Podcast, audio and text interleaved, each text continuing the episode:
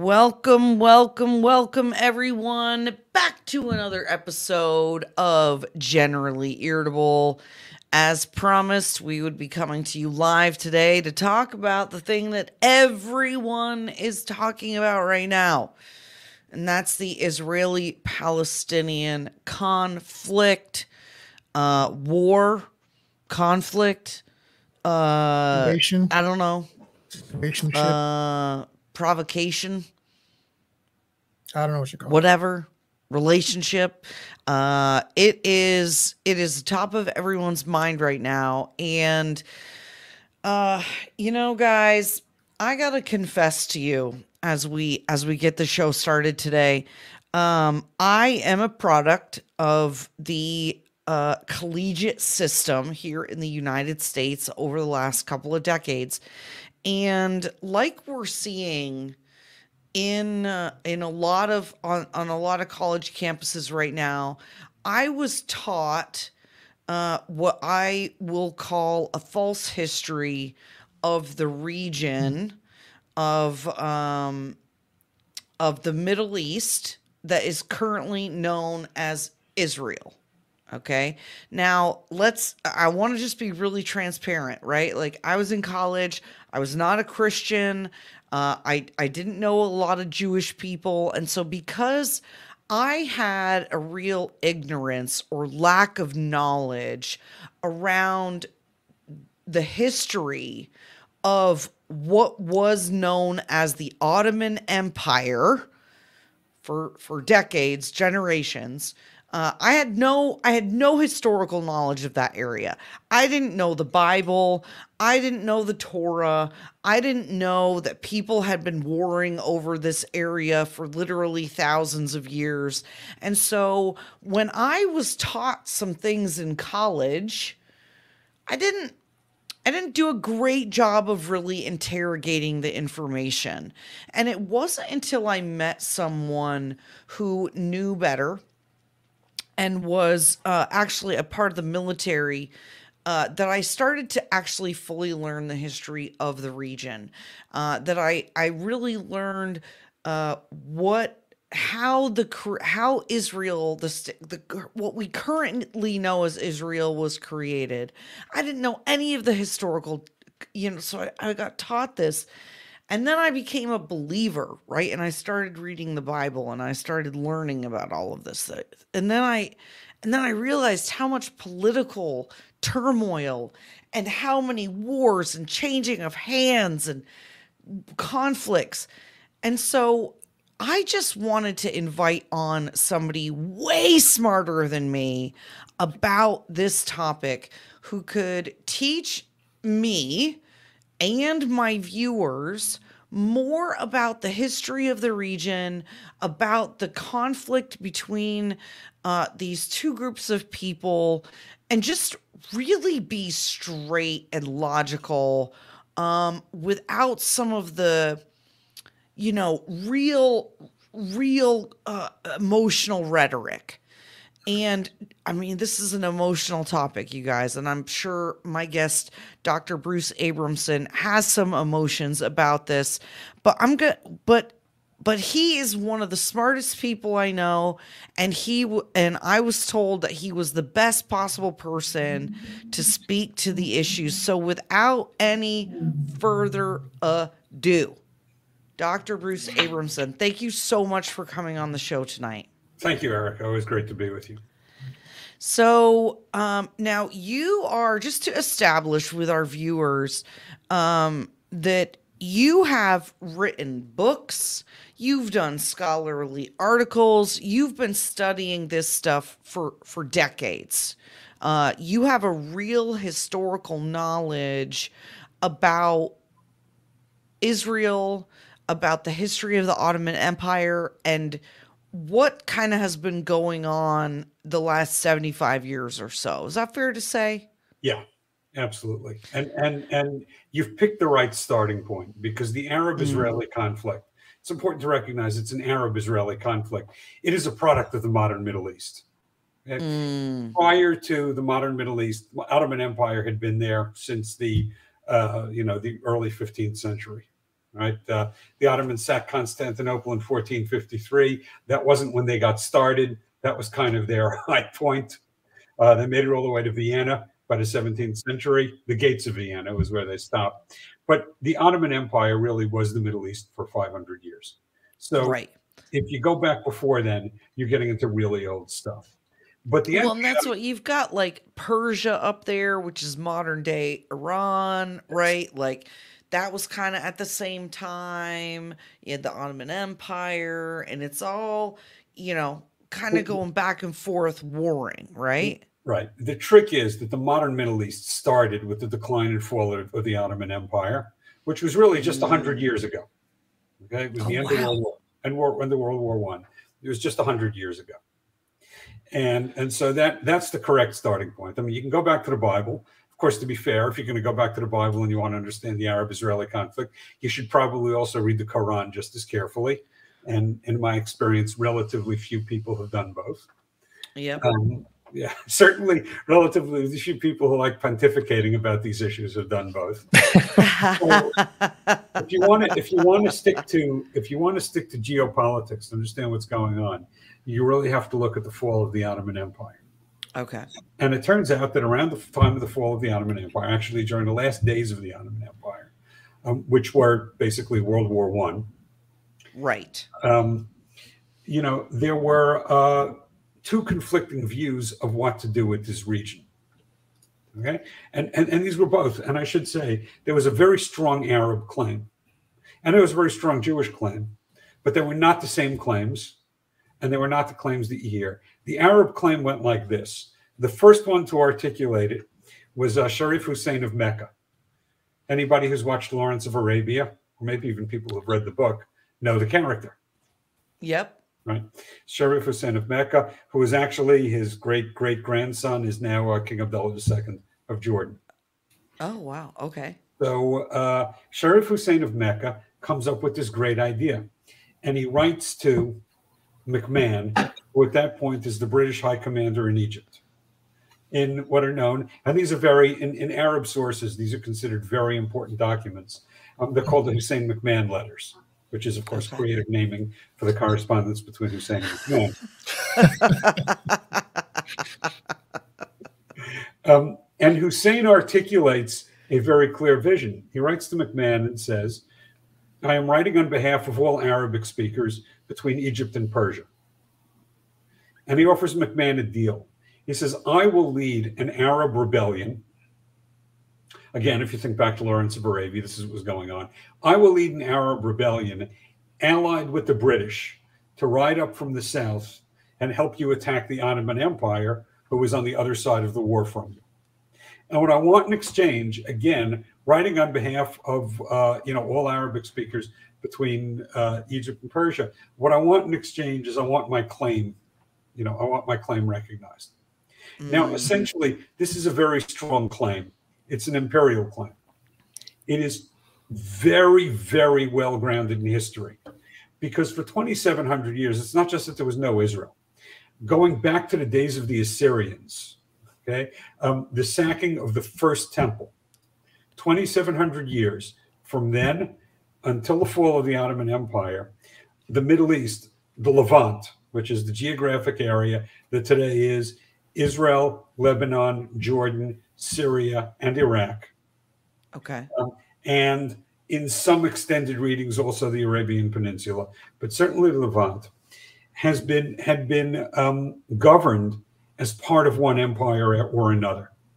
There were a few exceptions. There were about hundred years of um, Hasmonean or Maccabean kingdoms uh, before the Romans came in. Those were city states. Uh, there were a couple of small Crusader states along the coast of the Holy Land uh, mm-hmm. Kingdom of Jerusalem, the Kingdom of Acre. But by and large, those were the exceptions. And those were about, you know, I think the Crusaders there for about 70 years, the Hasmoneans there for 100 or so. Those are the exceptions. For 2,700 years, you've got series of empires, one after another. Okay? And Hussein is writing very logically to say, look, we'll help you to defeat the Turks, and we want to continue the empire and it'll right. be an Arab empire. and we'll move the capital from Istanbul down to down to, to Mecca, where I'm in charge, and it'll be an Arab empire. And basically, it'll be kind of like a continuation of the Ottoman Empire, except that instead of the Turks being in charge, the Arabs will be in charge, and I'll be the chief of the Arabs. Okay, that is well grounded in history. It makes a lot of sense. Yep. it turns out Hussein thought that that's what he was negotiating, and a lot of the Arabs claim that that is what he negotiated. If you read the letters carefully, it turns out that the um, well trained, well educated British diplomat was a better diplomat than Sharif Hussein of Mecca. And, and what McMahon ends up doing is he doesn't actually promise anything. He says, you know, we'll, we'll absolutely take it under consideration yeah, okay. we'll see. But right. come on board with the war. Right. Let's go this get them. You know, this is Hollywood. You'll have full consultation rights over whatever we do. right? um, so, you know, and, and, and then, of course, um, the other problem that Hussein ran into was that when he was actually given things, he couldn't hold on to them. He kept losing wars. Okay. Uh. Um, he, he lost control of the Saudi peninsula to Ibn Saud. Um, uh, his son Faisal was handed Syria. Uh, the French kicked him out. The British gave gave, gave Iraq to Faisal. Um, uh, eventually, the Baathists kicked him out. Uh, so they weren't really all that great at holding on to stuff. But in any event, so basically, this guy who said we're going to make this a giant Arab state because right. we've been here, no, failed to hold on to anything. It wasn't a state claim; it was an empire claim. There's going to be an mm. Arab empire. Mm. Okay. Ah, okay. And it's going to be like Got all the empires. Now, this is historically perfectly valid. There's nothing logically wrong with saying it's been an empire for 2,700 years. The capital moves around, the people in charge move around. We'll be the next one. We're the majority. We're big, and we'll help you win a war to get it. Okay. That that is a valid historical claim. It's an imperial claim. Now, nothing, nothing in the Hussein McMahon letters suggests that there are distinct groupings of Arabs in there, that there are distinct nationalities.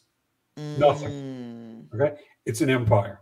Couple of right. Things. So it's like none of the tribes right. are are separated out, identified, named, claimed, or whatever. It's, it's just more, anybody who's Arab. Right. It's more than that. You have to remember there are a couple of things about empires.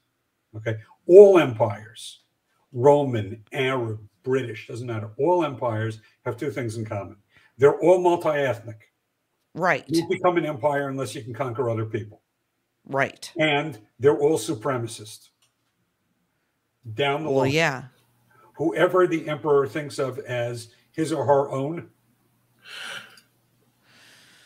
is above everybody else.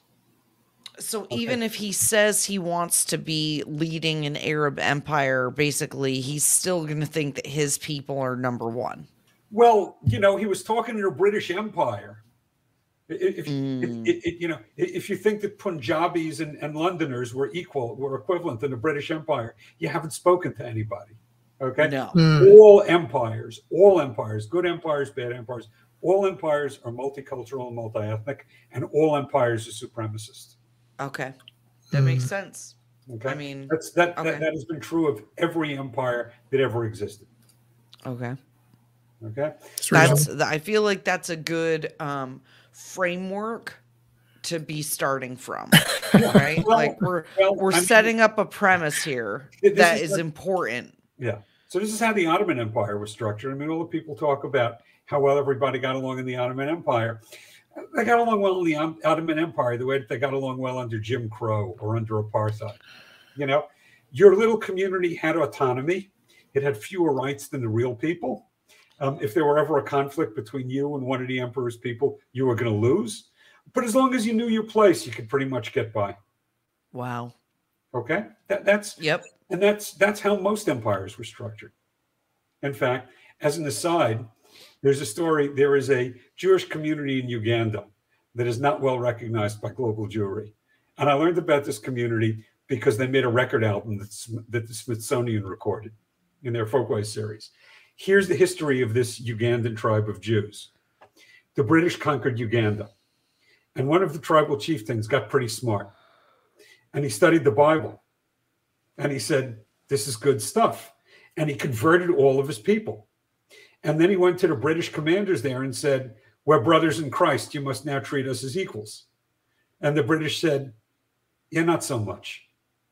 And the chieftain went back and said, Fine, then we'll become Jewish. and that's how you got a tribe of, of Ugandan Jews. and that's why they're not really recognized by most of the rest of the Jewish world. That's Wow. wild. Right. Oh my god. Okay. You have to applaud the attempt. I'm just Yeah. saying it's It's very clever. strategery. It was very clever. Um, you know, but but this is so this is true of all empires, and this is what Hussein wanted to build, and this is the basis of the Arab claim. Okay. You know, at the same time that this is going on, you've got this ideology, uh, kind of a romantic nationalism that's been bubbling up through Europe since really the early 19th century. Okay. And the idea there is that what we're going to do is we're going to free the captive nations who've been trapped in empires. All right. The first great Okay. example of this was the um, Greek Revolution of 1820. Greece had been part of the Ottoman Empire. It was a captive nation. The Greeks had a di- distinct language, they had a distinct faith. Right? And Okay. The Europeans set out to free them from what was already a clearly weakened Ottoman Empire. And they went. And in fact, um, Greece was liberated not so much by the Greeks, but by a coalition of the British, French, and Russians, who then couldn't agree which one of them should be in charge. So they imported a Prussian, which is why the first king of modern Greece was, with the very Greek name, King Otto the First. okay. Um, so this idea of romantic nationalism had been bubbling around, and it was used at the end of World War One to dismember the Austro-Hungarian Empire, where you suddenly, for the first time, get an independent Hungary and, and, and a Czechoslovakia for the Czechs and the Slovaks. Yugoslavia was, was a rump, and you get an Albania. Um, you know, but but you really had this notion of romantic nationalism that was going through Europe that said that nations are distinct things and each nation should have its state. Okay. There Got it. are- Okay. once makes you sense. start- once you start making once you start with the concept of nation states there are two ways you can go you can either say hi we're a well-defined nation we think of ourselves as a nation we think of ourselves as a group and we would like a plot of territory on which to form a state all right mm-hmm. and that's the easier way to go that's state building the other way is what's known as nation building where somebody and this is what happened in most of africa somebody draws lines on a map and then says, You, you're in charge. Go convince all the people who live here that they're part of a nation. And that's really hard. And that's why it's failed almost everywhere. That's why Hmm. nation building has a bad name. It's failed almost everywhere. Okay. But you, you had this notion that we want to do is we want to free the captive nations. Now, within that general ethos, that's really, you know, there's growing wind coming through Europe, which is nearing the end of its concept of imperialism. Well, hold on. Just out of curiosity, hold on. Before we continue, uh, it's interesting to hear you talk about this because I'm thinking, who started this idea, this romantic? Uh, when you say this romantic idea and it's spread across Europe, was this like? Because you had the British Empire, but it almost Right. sounds like the British were trying to break up everyone else's empire but their own. Well, everybody tries to break up everyone else's empire, but they're. Mm, I mean, that's part of the game, right? well, so that was this like propaganda that was being spread around? Like, No. what what started it? Do you think? Oh, the Did I miss that part? Yeah, the, the Treaty of Westphalia stuff. So the nation state concept, right? You, you know, you, you remember when you were like in junior high school social studies and they would have maps in your book and you could mm-hmm. figure out where the border was of the Roman Empire? Yes. How come there were no lines? I don't get it. And, and you know, why, why is it that every time I turn a page, like the, the you know, the picture of Germany looks different? Right? It's because th- these things, the the map didn't look the way that it looked now. There were no well defined borders. Okay. Hmm. There were no well defined territories. There were no well defined states. Imp- imperialism is a much older idea. States came about really um, states came about because the Counter Reformation was, was was fought to a stalemate. And if you look at it, uh, if you look at it objectively, you realize that the reason that we needed nation states was it was the only way to formalize religious discrimination. Okay, the the the resolution of the um, counter uh, of the counter Reformation, the end of the, these wars in 1648 at the Treaty of Westphalia was the proclamation that the faith of the king is the faith of his nation. Okay, which essentially means if I'm a Catholic king, everyone's Catholic. I can do whatever I want to the to the to, to the you know Protestants in my kingdom, but I can't ride to the protection of the Catholics living next door in a Protestant kingdom. Huh. Okay, that wow. was okay that, because because that that was necessary to end the Counter Reformation. Whoa! Right, we'll all retreat to our own quarters. Um, that's the origin of the nation state system. It was the Treaty of Westphalia, 1648. I just I'm I'm start like some of this stuff as I'm as I'm listening to you talk. I'm even thinking about conversations I've had recently.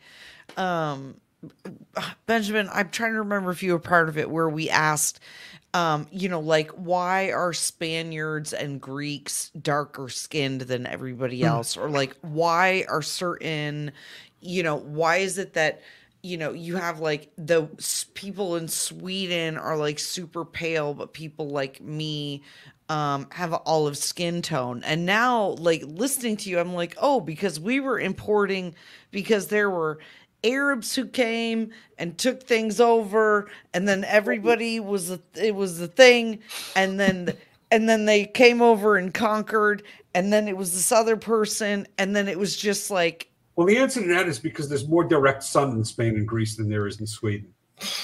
Oh, well, I mean, way, that makes sense. If, by the way, if you want to understand why all the good cuisines come from warm climates. Yeah. Yeah. It's because if you lived in Sweden and you wanted to keep your meat fresh, you threw it in the backyard for eight months and it stayed refrigerated. and, and, and if you lived in Greece and you wanted to keep your meat fresh before refrigeration, you had to spice it. Because otherwise mm. it would rot because otherwise it would rot. Okay. That's... Norway, Norway has great refrigeration. Vietnam, not so much. Fair enough. Right, well, that makes some sense. Okay, so the Treaty of Westphalia. Okay, I, have a general rule: reality makes yeah. sense. Mm. If it happened, it makes sense. If it doesn't make sense to you, you're the one missing something. I, I, I, I, can never abide the people who say reality has failed to conform to my theory, therefore reality must be wrong. I hmm. mean, isn't that kind of what modern day academia is now? modern, day, modern day academia is a clam show. I mean, that's exactly what it is. But, but, but okay, but reality reality makes sense if they if, if they got spicier cuisines in warm countries. There's a reason warm countries have spicier cuisines. We're not even just not even just warm countries. Now that we're thinking about it, we talk about well, we have obviously the joke white people food, right? Yeah. Um, we're talking about no, the north, where it's colder. It's the north, and we talk yeah. about white people food in the south. Everything, flavor, seasoning it's not a color thing, it's a mm. part of the country thing. Yeah. Mm. Interesting. Oh, cultural thing. It's isn't that fascinating? Okay. Yeah. Okay. Right. So the Treaty Anyhow, of Westphalia. The Treaty of Westphalia starts the nation states, and you got this idea that that's. And by the way, now we start drawing up, lines. Okay. So, so Westphalia was set up to allow religious discrimination, but the irony is it ends up promoting tolerance in the long run because people start coming up with treaties and say, you know what, I'll leave my Protestants alone if you leave your Catholics alone. Interesting. And then, okay, and then you import it to the United States where people are living, you know, it's just a mosaic, right? And and basically you get this idea that that you know we're either going to recreate the wars of the Counter Reformation, or we're going to find a way to let everybody get along. And and this is where you get, you know, I, I think I've mentioned this to you before in a completely different context. The notion of the separation of church and state that we take for granted. Yeah. It's wackadoodle. It doesn't exist anywhere. Okay. It's just absolutely nuts. No, yes. you know, minority faiths are known to say things like, maybe if we pay our taxes and and you know call the king great names and go to war, you know, go to and serve as soldiers occasionally, the king will let us practice our faith. Mm. The members of the king's faith always want to I always want to cram it down everyone's throat. Yes. And, and, and in fact, if you want to know how bizarre it is, okay, one of the best known stories in the Gospels, okay, Jesus is walking with his followers and they and they're approached by a tax collector, a Roman tax collector, and the people are stumped. Okay, are they going to fund this guy who's oppressing them? Mm. Why not? And Jesus says, "Look at the coin." And they look at the coin, and he says, "Whose picture is on the coin?" And they say, uh, "Caesar's." And he says, "Render unto Caesar what is Caesar's. Render unto God what is God's." Everybody knows that part. Okay. Yep. Story comes up three times in all three of the synoptic gospels. And the following line, the line that immediately follows that, nobody ever remembers, but it's the same all three times. You know what it is? And they marveled at his words. You know why? Because it was a weird idea. I mean, they marveled at his words because they'd never heard it before. This idea that it's okay Mm. to give your loyalty and support to different authorities and different spheres. Mm. Mm. That was radical. And it was lost. Okay. It was lost as soon as the moment that Christianity took over the Roman Empire. Right. The oh, first Oh, yeah. thing, the first thing that Constantine does after he declares Christianity the official faith of the Roman Empire is he says, Well, if Christianity is the official faith of the Roman Empire, you know what we need? We need an official Christianity. And he convenes the Council of Nicaea and he says to them, You guys figure out what the official Christianity is because everything else is a blasphemy and we have to get rid of it. and they narrowed down the 200 gospels that have been floating around to four official. And, and they declare all of the other Christian movements heresies and they persecute them because Yeah. you know, it wasn't enough that generic Christianity be the official the, the official religion. There had to be an official Christianity to Roman Empire. Well, there were some there were some Christians, early Christians that were cannibals. So for the record, Mhm. uh, you know, yeah, but there were also there were the Thomists and there were the Gnostics and there were all, these- you know, all these names from the third century that are now referred to as heresies. That's why they were heresies. Because as soon as Rome figured out what was official, everybody who didn't buy into the official line was a heretic. wow. Right? Okay, so speaking of heresies, Yeah. All right. so wait, so, you, let's so you have Hang on. Let's go back to the modern Middle East. I yes. want to talk more about heresies because I was in the I was not, I, I'm sorry. I, I, I tend to weave my stories in strands. I know, I know. It's it's well, you realize how interconnected Yeah. so many of these conversations are. And and I think that's why when people try to distill the you know any of these conversations down to just black and white Yeah. it it it really does a disservice because so many people like think about that even just in the in the in the little you know the 28 minutes we've been recording we've talked about like 3500 years of history of people warring and fighting and Yeah. tribes and they there there didn't used to be countries and now there is countries and you know and then the, you got the different religions and you got Yeah. kingdoms and right like And what it's what Bruce only been what Bruce actually said there was interesting though when he said um, they both, depending on who you're looking at, the Arab claim and the Jewish claim are both strong, and Yeah. most people won't won't say that in that way, but um, or don't don't look at it that way. There's a good guy, there's a bad guy. It's black and white, and that's it. And it's obviously way more gray than that, but that's how people see it. And I was actually talking to my um my uncle the other day, who's he's a he's a Bible teacher, and he said he was talking about that land back, I believe was would have been referred to as Canaan, if I'm not mistaken. And he said before the Israelites. so before the Israelites, he says that would have been Philistines, etc., and Canaanites, all these people that were there before the Israelites. And if you're a Christian, obviously you're going to go, well, it's God's land. He gets to do what he wants with it. His people come in and do whatever they want to do. However, that's still from a very, if you're not a Christian and you don't, or Jewish and you don't care about any of that, right? That meant that those people were there and have a legitimate reason to believe that they should have that land too. However, you want to break it up, but that means that they do. It's not weird that they would want the land and But want it back. Those people are not today's Arabs. Oh, okay. I mean, you know, the, the, the, those peoples, those nations were, were, were, you know, eradicated and assimilated a long time ago. Yeah, the Canaanites and the Philistines. Now, Philistines. you know, and- it, it is, it, Yep.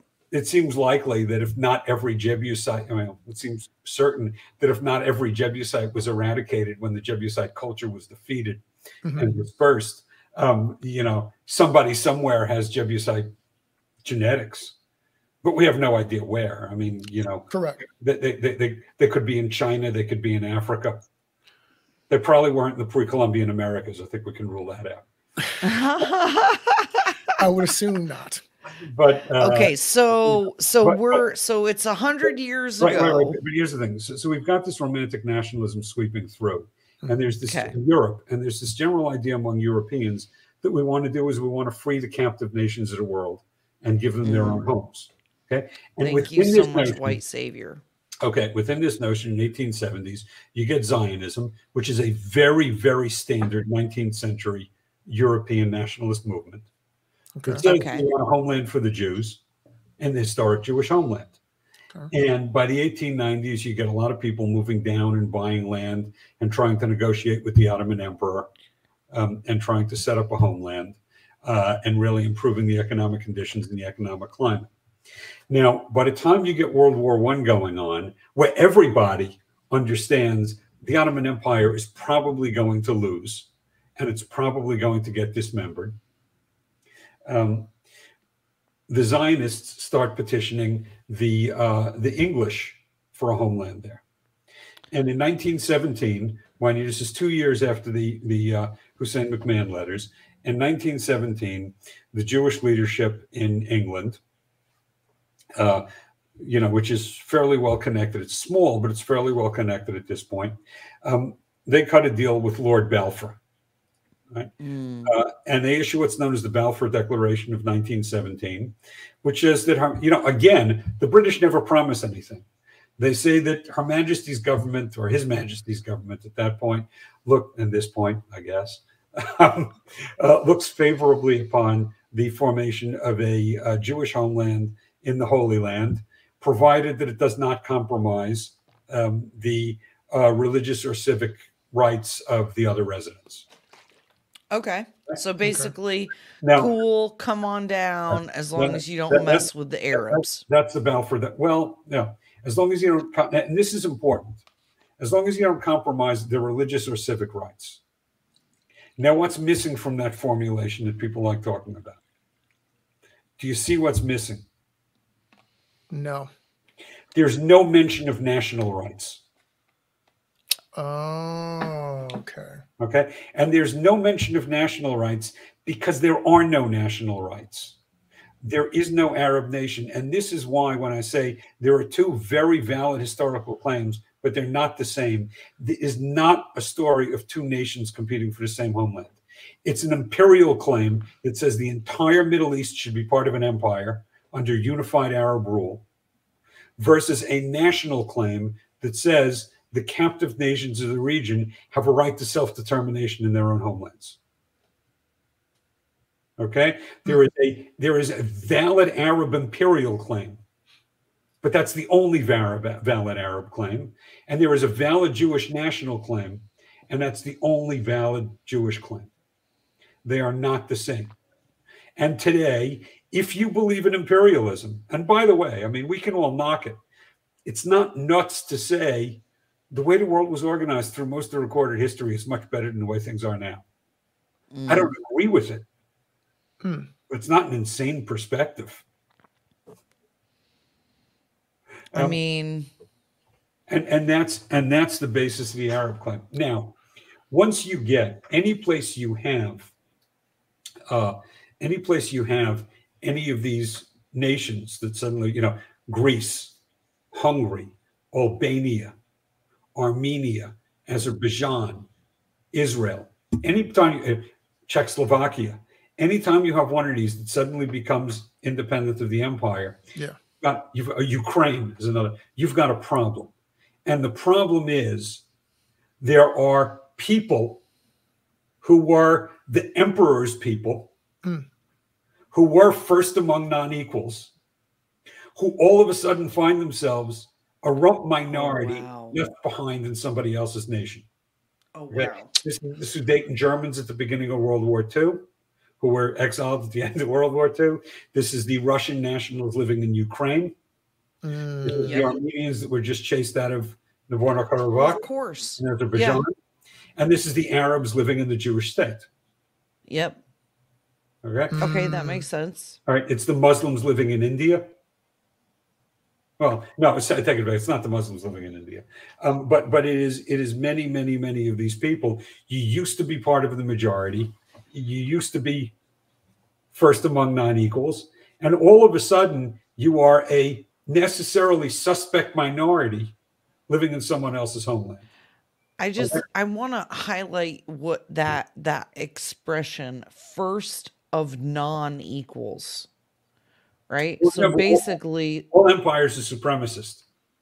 that's that that first part of the premise that we talked about was um you know i live here and i'm and i and and there's a hierarchy of people and i and so you have people that basically went from being in charge or being you know it Right. to now you're just another person among people.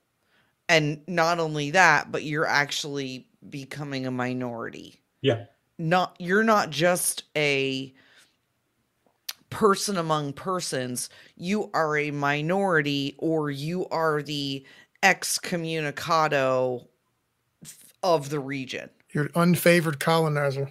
and that is or you know who it is it's the you know it, it, it's the white south africans okay? It is Mm. inherent.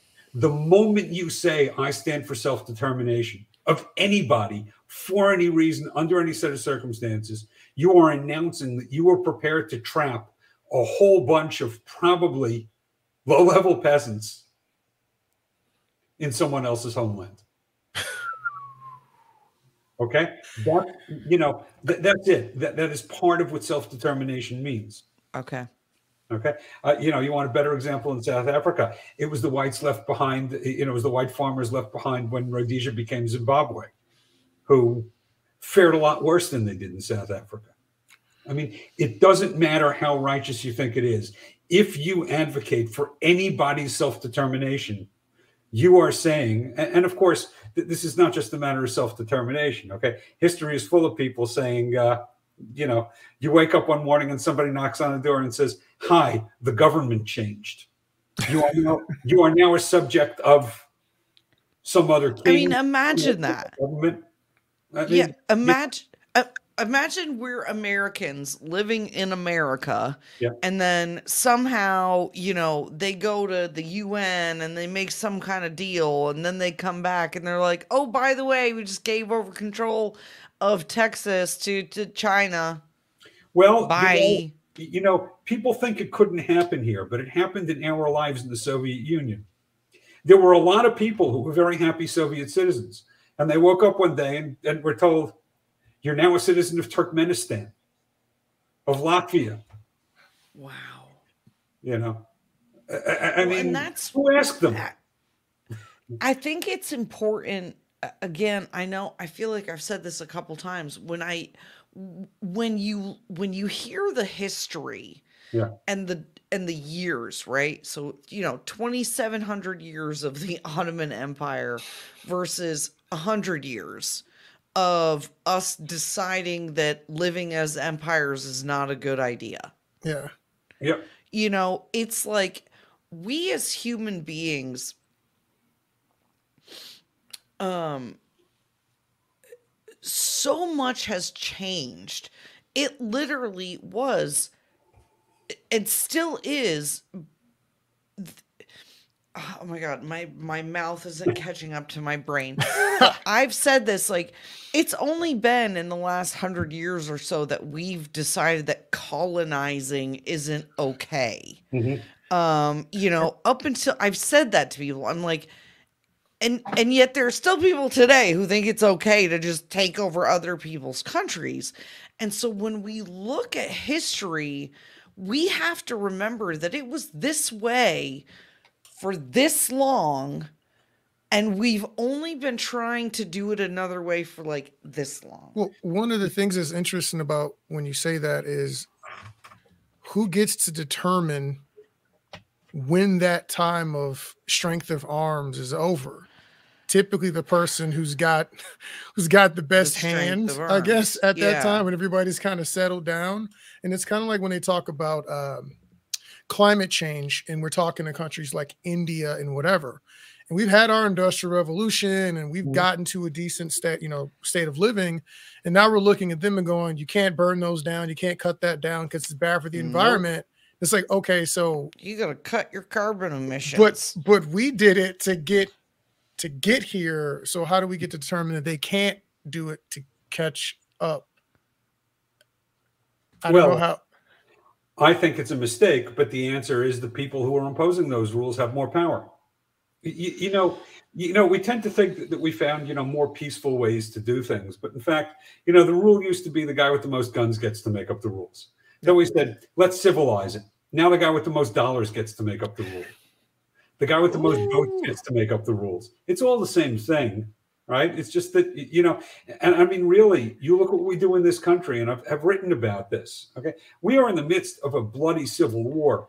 The difference is most of the people fighting in the civil war on both sides don't really want to kill anybody. In fact, even you know, the Chinese may want to take over America. They don't want to kill all the Americans. They want control. Okay. Basically, the idea is we don't care if you live or die, but as long as you're alive, if you don't follow the rules, you're going to be miserable, and we're okay with that. Okay, we think that's, peaceful. That's that's peaceful. It would be wrong to come in and kill people. I'll just come in and announce that if you don't claim your fealty to me, you'll be unemployable and living on the streets. Oh, you're much kinder than the guy who came in and shot everybody. Well, what you what you just said is what is what our people are trying to do kind of now, right? Isn't that what's go- like we're doing? That's what canceling people and all that stuff is about. Mm, right? I'd never kill anybody. I'll just, you know, make him lose his job and, you know, make him lose his job and drain his bank account and poison his family against him and take away all his friends. Look at how nice I am. Look at all the- so generous nice so generous um okay Now, now, by the way, wait, here's where history becomes even more fun. So we've got this idea. We've got this idea of self-determination that we all like. right Okay. And and the British and the French, by the way, when they were drawing maps of the Middle East, it wasn't just the Jews. The, the Christians, the Maronite Christians in Lebanon also had a claim for a homeland and they got one. There were a couple of other groups. If you look at some of the early maps, there is a, a little country called Latakia, which is along the Syrian coast. Um, it's where the Alawites live. They're a distinct group. They're now the, the dictators of Syria. But their homeland is a coastal strip called Latakia. Uh, there's a little one on some of the early maps called Jebel Druze. The Druze are a um, they're considered a heretical offshoot of, of Islam uh, from about a thousand years ago. Um, they intermarry. They're a closed community. They're a very interesting community. They are fiercely loyal to whatever government they live in. So the Syrian Druze are rabidly anti-Syrian, and the Israeli Druze are very staunch Zionists. Um, Huh. but but the Druze were going to be given their own homeland, and and, and there, there are a few others. So there were all these little Okay. Catholic nations that, that, that are getting, you know, Kurdistan has been on and off maps for a long oh time. yep Okay, the northern part Yep. of Levant. So so you've got, and even within Kurdistan, there are also the Turkmens who want their own state, and they have one now called Turkmenistan, which is north of there. yep Um, but there were all these groups, and there's this notion, you know, that, that maybe some or all of them should get their, uh, you know, should get their homelands. And it's probably not a coincidence that the two that ended up with homelands were the two that actually knew how to talk to Europeans, with the with the Jews and the Christians. Um, you know, probably not a coincidence. But now the question is anywhere in the world. Okay, so we've got Greece that we separated from from the Ottomans in Mhm. 1820. And by the way, anybody who says there's no story like the Jewish story, read the history of modern of the modern Greek state, because the Greek land, the Greek world, stretched from the Adriatic to Armenia, and it was consolidated and consolidated and consolidated. Ooh, And in yeah. fact, at the end of World War One, there was an exchange of, I think, you know, million or two people, um, where Turkish-speaking Turkish-speaking Christians were pushed west across the Bosphorus, and Greek-speaking Muslims were pushed east, and it was a massive population exchange. And this is how. So we've got this idea that we've suddenly got this this new country that is self-determination for one of the captive nations, and you got a whole bunch of people who are agitating to rejoin the empire. And of course, if the empire still exists, the empire says this is an affront to the empire. You can't have self determination on imperial lands. And I know these are imperial lands because I used to be in charge. And so the question is the question is, how do we stabilize the situation to get to a point where these countries can live together in at least some relative uh, uh, in, in some relative peace? And there is Right. the answer. Do you know what the answer is? Do you know how we stabilize to get to peace? We Refugee go to crisis. war. Refugee crisis. We trigger a refugee crisis. Okay, and that's how we get to peace. Now, Churchill gave a great speech on this in 1946 when he was talking about getting the Sudeten Germans out of Czech out of Czechia and into Germany, and he was talking about moving people out of Poland so it could be full of Poles and pushing the Russians one way. Churchill, 1946, of course, Churchill was out of power, so nobody gave a damn what he said. Um, but uh, but he gave a very good speech about it, advocating for it. Um, of course, the most famous one was was the you know was the refugee crisis around the um, founding of India and Pakistan, which was brutal for the Punjabis in particular, where, where you had huge numbers of, of Muslims fleeing west and Hindus fleeing east. Okay, um, you know, hugely, hugely brutal and nasty. But the thing is that they, these places all stabilized. Okay, the way the way that you stabilize all right why is there a war now between russia and ukraine? Because stalin stuck a bunch of ethnic russians in ukraine and when the soviet union crumbled they were allowed to stay. And now you've got these regions in ukraine that are primarily ethnic russians who are not treated well by the ukrainians who are agitating and saying hey russia next door please protect us. You know and that's it doesn't mean you have to favor the russian if you want to understand why that war is going on, you know, or, or what what there is, you know, what the basis for it is, is that you had ethnic Russians who used to be part of, you know, it was their empire, was the Tsar, Mm. it was the Soviets. They were living in Ukraine. They were very happy. They were better off. They got along well with the emperor, who never really thought that well. The Tsars did not think that highly of the Ukrainians or the Mm. Poles. Uh, the Russians were much better off. And now Interesting. They're kind of trapped and they're, they're governed by these Ukrainians who say crazy things like Russian Orthodoxy is illegal. What does that even mean? There are Russian Orthodox priests in, in, in jail all over Ukraine. Oh. You know, there was a very interesting story that came out last December. Last December, if you listen carefully, if you listen carefully, um, Christmas Day, there were a whole bunch of stories coming out of Ukraine saying, uh, you know, Ukraine is bringing in Christmas. This is the first time they're bringing in Christmas on December 25th. Why? Because Ukraine always brought in Christmas on January 7th, as the Eastern churches do. I thought I saw something about that where they they were they were saying they, didn't they send a delegate over there to discuss or look at the situation and they said oh yeah freedom's being practiced there's religious, Religious freedom, freedom. there's there's no problems there i forget who it was that reported that but sounds like they were inaccurate they were completely inaccurate. The reporting came out from people who you- you- listen. These are the same people that say there's no corruption in the Ukraine. It's a wonderful democratic state. Which is like a lie. They're like, uh, hey Five CNN, minutes ago. hey CNN, here are 70 headlines you had two years ago talking about corruption in Ukraine.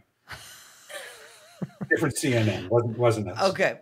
Um, but- So so the so the Brits and the French Okay. basically So- carve up Right. the Asian Okay. Continent. now, okay, wait. Now, moving forward, so we got the Balfour Declaration in 2017. Um, now, under all laws of international war, the Allies, the Allied powers, defeat the Central Powers.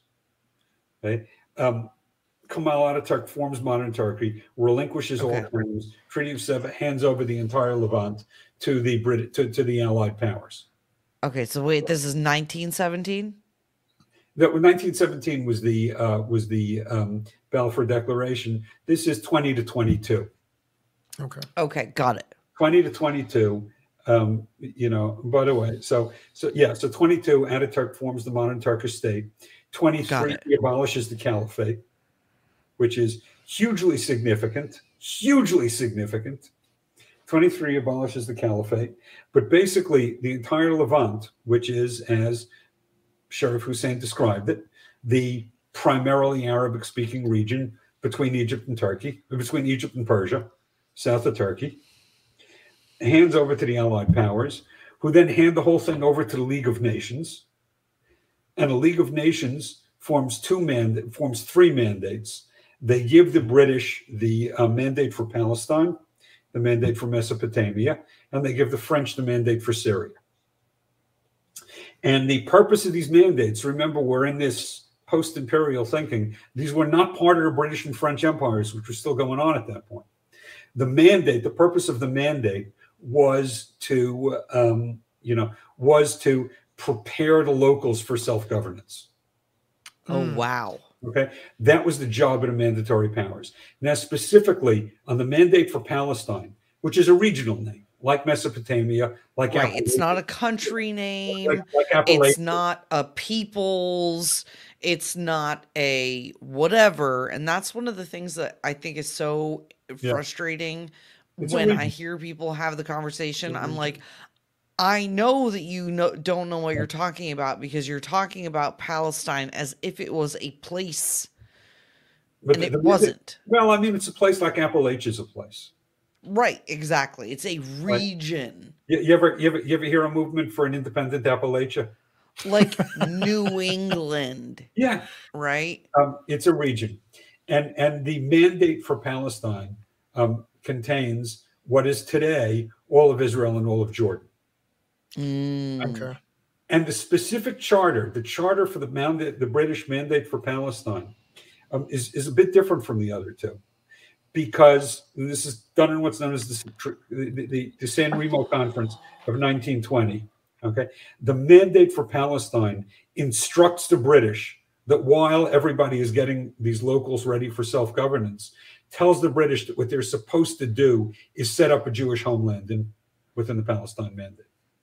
Mm-hmm. Well, and then if it's the other part of the region is Jordan, where the guy Yeah. is who was trying to maintain the Right. Ottoman Empire and be in charge of the whole thing. Well, the first thing that happens by 22, the British sever off the majority of the land in the man, in the Palestine Mandate and use it to form Jordan. Okay. Okay, um, so so that is so Jordan is, is is the majority, and and of course because they're still playing around with Sharif Hussein's family, they take one of his sons and make him king. So Hmm. the, the Hashemite dynasty moves from Mecca up to Amman. They've got another. I, I- I mentioned the, the oldest son, who was really the, the really supposed to be the the the end all and be all. Faisal, he gets handed Syria, where he immediately ticks off the French, and they kick him out. So the British give him Iraq as a consolation prize. A giant desert. Okay, got it. Um, you know, uh, so uh, you know, so, so, you get these forces going on, and now you've got um, the Zionist movement that is trying to get a homeland, uh, you know, homeland there, and it takes. I mean, it goes through ups and downs. The British are brutal. Um, the British figure out somewhere along the way that they're going to need the uh, you know Arab support, particularly after you've got uh, particularly you know once the Nazis come in. Right. Mm, People have to remember, okay? People, as soon as I say Nazi, Yeah. think about Auschwitz. They think about the death camps. But there were a lot of Nazi years before they got up to death camps, Mm. right? Yes. The- the- you know, the, the, there, there were the 1930s were Nazi years. They were not war years, and they were not death camp years. Hmm. They were brutal and they were nasty and they were authoritarian and they were fascist. Okay, but there was a lot of Nazism before you get up to World War II, much less Well, and- and my understanding is that as this you know as israel was being formed uh, between even world war one and world war two so correct me if i'm wrong as the is is jewish people are emigrating across the continent they're being brutalized and slaughtered as they go by russians or whomever they're encountering so it's not like they all just like got up and got on a plane and were like, "Doo doo doo Oh, doo well, doo, that- I'm that- going that- to that- that- Israel." That's that's been going on for two thousand years. You know, I mean, the Crusaders fought off to fight the Muslims and and uh, you know liberate the Holy Land. And along the way, every time they passed a Jewish town, they just murdered, Just and raped murder everybody. everybody. Got it. Wow. Okay, got I mean, it. you know, y- y- you know, let's kill the other guys and take their stuff. Turns out to be a fairly popular agenda. On at, between everybody, Yeah, um, we did so- just get done watching 1883. So this, is like, so this, is, this is the history of the Arab-Israeli conflict. Okay, the San Okay. Remo the San Remo Conference enshrines the Balfour Declaration and the principle of a Jewish homeland in international law. Right? Okay. And under international law, by the way, it- you know, I mean, it, it, it's sort of weird when you think about it. But under international law, the British and the French defeated the Ottoman Empire. The Ottoman Empire said, "Okay, as part of our treaty, we're giving you control over this territory. They can do whatever they want with it. Mm. That's how international this law works." the- this is the. Okay. Okay. All right, that's that's the Y- yeah, this is the stuff that makes me mad where people are like, "Oh, it's stolen. Everything is But- but- stolen." and I'm but- like, "It's not. It's not though." people people talk about international law. Under international law, you defeated the recognized sovereign. The recognized sovereign ceded this territory to you in a treaty. It's yours. Yeah. You lost, as as my our friend Michaela likes to say, sucks to suck. Yeah. So, so, but eventually, right? Eventually, what happens is, I mean, th- there, there's a whole bunch of activity going on in the 20s and 30s. It is hmm. brutal to the Jews. It is hugely unfavorable to the Jews. The Arabs start allying themselves with the Nazis. The British say there's going to be another war. We better keep the Arabs on our side. Let's do it by being nasty to the Jews.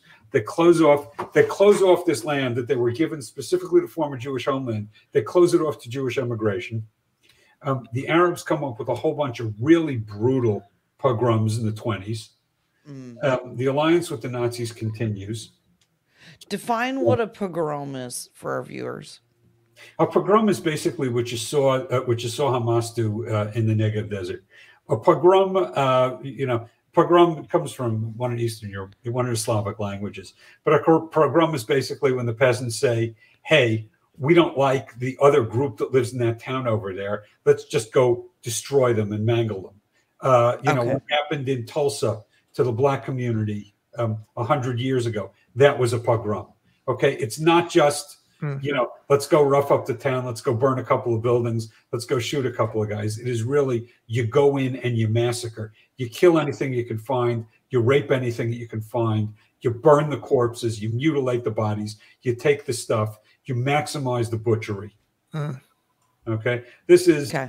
th- this is um, you know, unfortunately, it is not unique in human history. No. Mm. What, what Hamas what Hamas did three weeks ago, that's what the world looks like. Okay, that's what the world looks like pre-civilization.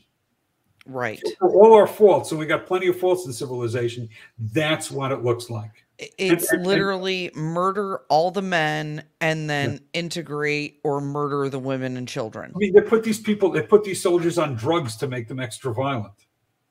Okay, this is they didn't used to use drugs, but if they had herbs or substances, but essentially Right. you rile them all up, you starve them, Lather them up. You send them to Yep. go in. You tell them the other guy is evil. They're subhuman. You go in, you burn, you pillage, you mutilate Oh. corpses. You We, kill. we, we, we say they didn't have drugs, but um, didn't Vikings? What was what was all the stuff they were doing to go berserker and all that stuff? Well, I stand, I stand corrected. Yeah, I mean, this- right. I mean, this is you know, this is the Vikings. It's the Mongol hordes. It was the Islamic conquerors. I, I mean, it, it's it's th- there's there's a long history. It was you know, it was the worst of the lynch mobs. Mm, Mm. It was the lynch mobs that weren't content to say, "There's a guy we're after. Let's string him up." It was the ones who said, "Let's just obliterate this town." Wow. Got. Okay, so so in the so the 20s and 30s or, or basically between World War 1 and World War 2 the the uh there was a British mandate to create a uh, or to facilitate the creation of a couple of states uh Israel and Jordan essentially Well, nothing ever And- gets that specific. They were supposed to facilitate the creation of a Jewish homeland. of a which- Jewish state, which is- period. no, of a Jewish homeland, which is an ill-defined term. Homeland. Okay. But but they were also supposed to be getting the locals prepared for self-governance. okay. Which clearly, I mean, golly, how do you do that when people are so accustomed to being part of an empire, when they're angry about being displaced or or whatever, right? So Well- that so you're uh, so you're creating You, you do an the you do opportunity it. for hostility. Yeah, you do it the way you always do it. You find one guy who has a claim to being a local, and you say, "Good, you're in charge. You keep the people in line." And So- then like be violent if you need to be. Listen, all the people who are advocating for decolonization, what do you think decolon? How did they decolonize Africa? How did they decolonize Africa? The European powers said, "Here's a local tribe with whom we kind of get along a little bit better, and here's a strong man within that tribe. Okay, great. You're now president. Go keep the people in line." How did, how, why, what did decolonization? Look at how well that's gone. Am I wrong here? What did decolonization look like in Africa? No, it's funny as crap that you're saying is because I just watched 1883, and that's what he has to do. The wagon boss is doing with the German. He's I can't speak your language. They put you. They think you're the guy in charge. You're the guy. Keep your people in check. Yeah. And his people were acting crazy and robbing and fighting and all that stuff, and he was having a hard time.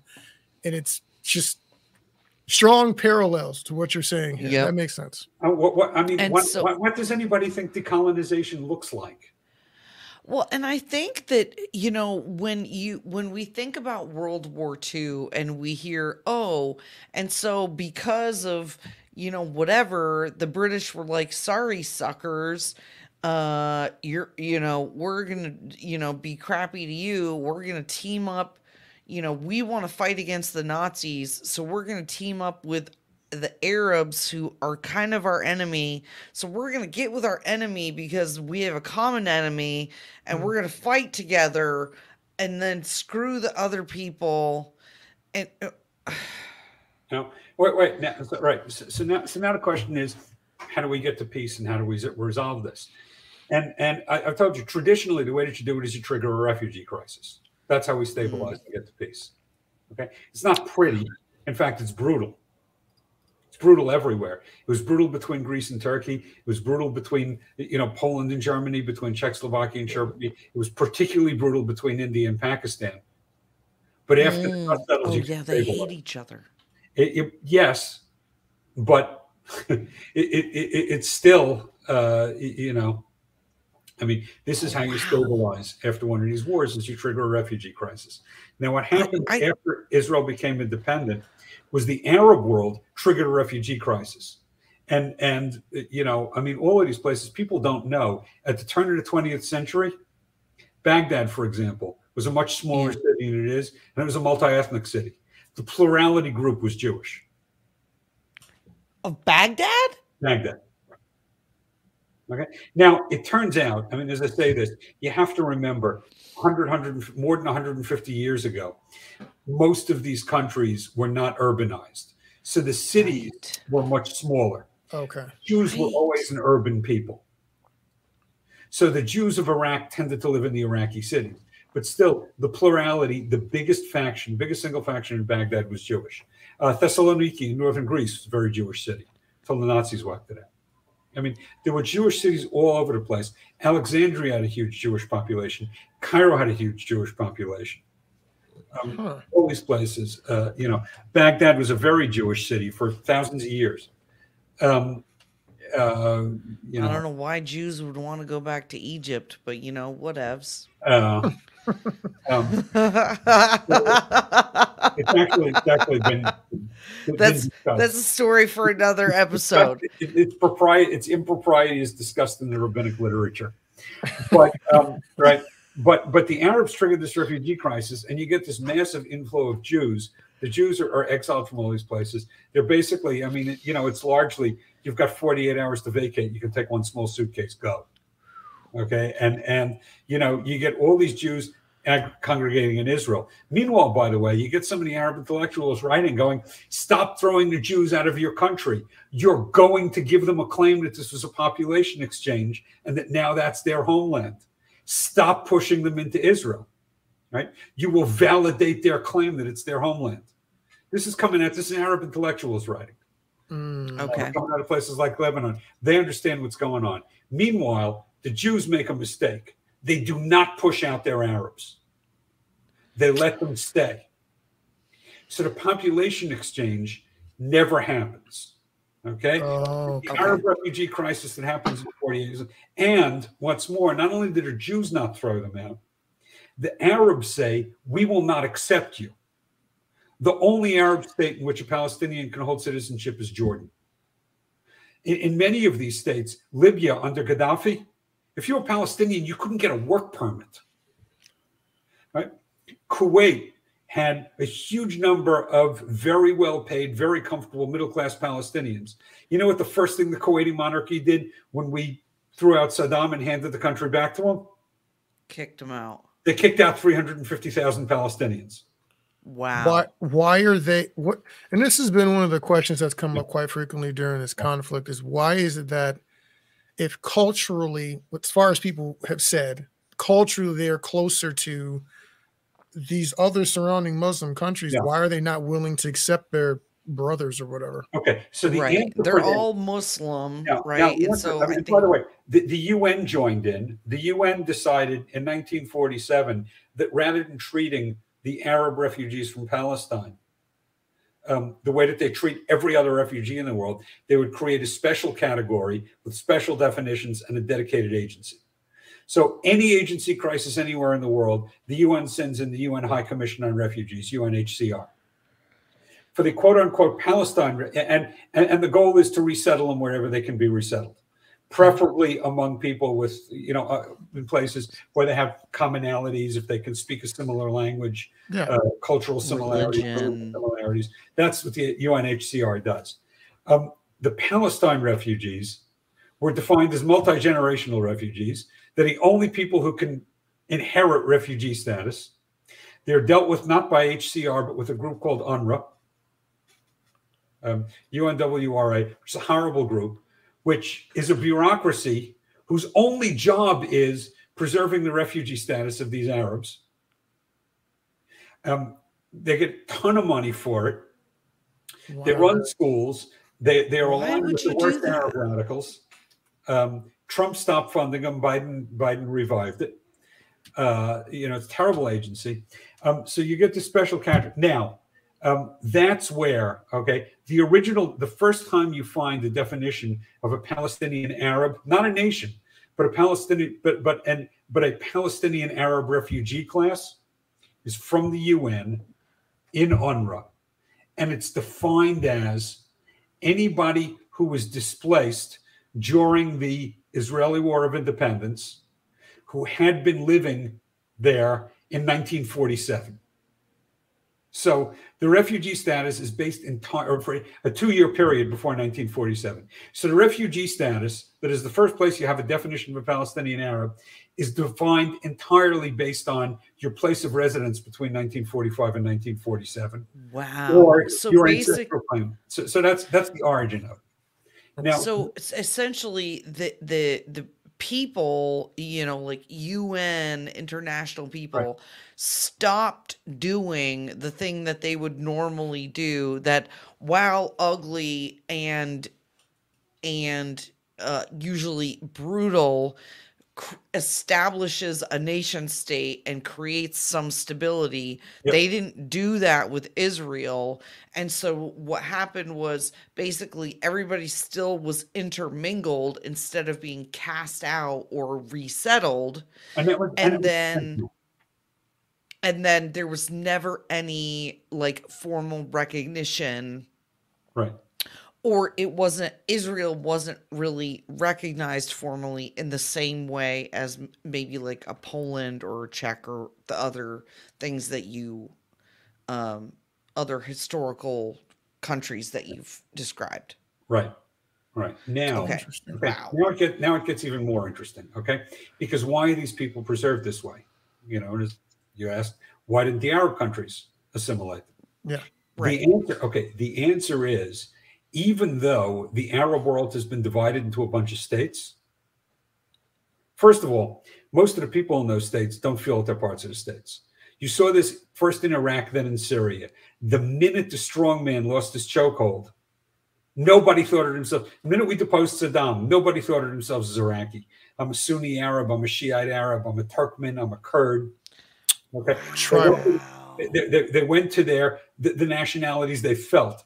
The fact that the League of Nations and the United Nations had announced, "You guys are Iraqis." I mean, one of the most offensive things I ever heard. George W. Bush kept saying Saddam Hussein gassed his own people in Halabja, where the Kurds. were. Oh, I'm going. wow. You know what? If Saddam Those Hussein aren't his gassed them, people. he didn't think of them as his people. They didn't think of them. They didn't think of themselves as his people. You know who thought of them as his people? The global community that said Iraq. They're all Iraqis. Oh, Wow. We recognize him as being in charge of Iraq. They live in Iraq. They're his people. We've given them to him. That's our assignment. And, And said, and again, "Oh, because up until gas them." and Wow. again, it's because up until five minutes ago, that wasn't a country. That's it right. was divided different- up. different tribes. the same thing happened in Syria. But what was very important to the Arab world was that even though you had these states, and by the way, the only states that work are the ones that correspond to tribes. Um, the Gulf states are all tribes. Netanyahu used to call them derisively tribes with flags. It turns out that's the model that works because tribes actually have a national identity. If we're a member of the same Arab tribe, we are kin. We will protect each other. You don't, you know, you might use poison gas on a bunch of people you don't like who the, you know, international community handed you. You do not use it on your own tribe. Mm, Right. Wow. Those th- those are the nations that feel, that feel like, but but there's still this notion that there's supposed to be an Arab empire, okay, and and it manifests itself in movements like Pan Arabism. So the first guy who comes up with a good plan is Nasser, was the first great Pan Arab leader, and in fact, Nasser forms something. Nasser takes over Egypt, and he forms something called the United Arab Republic, where Syria just agrees to become part of Egypt for a few years. Right? The Ba'athist movement that gave us both both uh, Saddam and and Assad. Um, this is not only you know the Ba'ath Party is not only a um, you know i- is not only a uh, pan Arabist movement. It's an explicitly fascist movement. How did that get there? Well, you know, here's the thing that people don't think about. You remember how we said that the the, the French had the mandate for Syria? mm. right. Who was running France in the 1940s? The Vichy regime. Oh. Vichy is hugely influential in the Arab world, in Syria and Lebanon.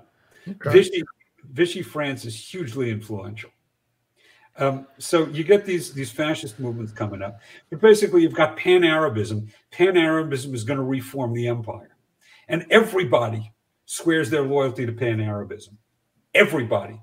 The problem is, if there is going to be an Arab empire, most of the Arab heads of states are going to have to get killed to get there. And most of the Arab nobility is going to have to get killed to get there. So Nasser, how does Yeah, Nasser? because you can't power? all be in charge. You can't have all these royal families from Right. all of these. you, Okay. need, you need an emperor. So how does Nasser take over Egypt? It's a military coup. He kills the royalty. He kills King Farouk. Now, who doesn't like it when you kill royalty? Other royals. Surprise. So the major Middle East war of the 1960s was not the Six Day War. It was not the Arab Israeli War. You know what the major Middle East war in the 1960s was? It was a bloody, brutal, prolonged, almost full decade long civil war in Yemen. Oh wow. Um, if you remember, during the Cold War, Yemen was split. South Yemen, between Yemen and South Yemen. But who was fighting the Yemeni civil war? Not so much the Yemenis. It was a proxy war between the Egyptians and the Saudis. Mm. Okay, it was the war between the royalists and the pan-Arabists, the nationalists. The nationalists who wanted, but Nasser's Nasser's deal was that he was going to unify the Arab world, and to do that, he of course had to show that he was worthy by defeating the Jewish state. So when the Six Day War comes, Nasser is deflated. He becomes a hollow man after that. Yep. Takes takes the wind out of his sails. And now there's no there's still this notion that there should be an empire. Now along the way, in 1964, the Soviets and Nasser find Arafat, who is, you know, like most of the other real terrorists, he's a member of the Muslim Brotherhood who gets very tired of their strategic patience and wants to be more spectacular as a terrorist. And they put him in charge of the Palestine Liberation Organization. Yep. What does the PLO charter say? Remember, so far, Palestinian is just a refugee designation. So, what does the PLO charter say about the Palestinians? It says, Article 12, you can look it up.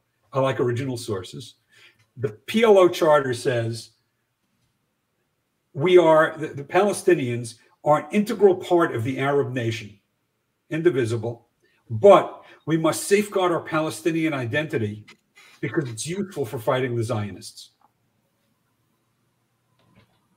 And this is what the Palestinians are. The Palestinians are a constructed nation. The definition of the Palestinians are those Arabs capable of stating a territorial claim that will undermine Jewish self determination. That's, the wild. Palestinians. See, that's what I'm like. I I've always wondered, like, where does this idea of a Palestinian as a person come from, right? Because if there was never a nation, if it was, if it's not an ethnicity, if it's not a whatever, like, wait, wait, wait. why do people identify as a Palestinian? And First of so, all, first of all, it comes from the same place talking about somebody as an Appalachian does. It's a region. If you live in a region, right, Yeah. But Right. the thing is, these people, you know, as you saw in, in, in Iraq and Syria and Lebanon, their loyalty was to their group. So, you know, so, so sure, if you were a Muslim Arab living in Jerusalem, you interacted with the Christian living in Jerusalem and the Jews living in Jerusalem. Mhm. right, And, and you know, and if you were a Christian living in Jerusalem, you thought of your people as the Christians living in Bethlehem and the Christians living in Damascus and the Christians living in Beirut. You didn't think of your people as the um, Muslims living in Jaffa, right? Your the Muslims neighbors, living in yeah. your city were people you had to deal with. You interacted with them, but your people were the Christians living in other cities not too far away. Fair and, and enough. for the Muslims, it was the Muslims living in those places, and for the Jews, it was the Jews living in those places right. Fair enough. right? So, so the, the the notion that well, Jerusalem and Jaffa and Bethlehem and Nazareth were all part of some entity or polity, no, they were nearby cities. But you know, if you were a Christian living in Nazareth, your your affinity was far more with the Christians living in Beirut or Damascus Yep. than, than it was with the Muslims living in Bethlehem, even though Bethlehem was closer to Nazareth. we've literally had that conversation before actually um as christians i have more in common with a christian in africa than i do with a muslim or a non-believer that you know lives in georgetown texas um Okay, and, and that's reason probably that's probably not true, but, I mean, that's a little, yeah, that's pretty hyperbolic. But the point is, like, you But, know, but, when but we, you probably have more in common with a Christian living in Africa than with a Muslim living in Sweden.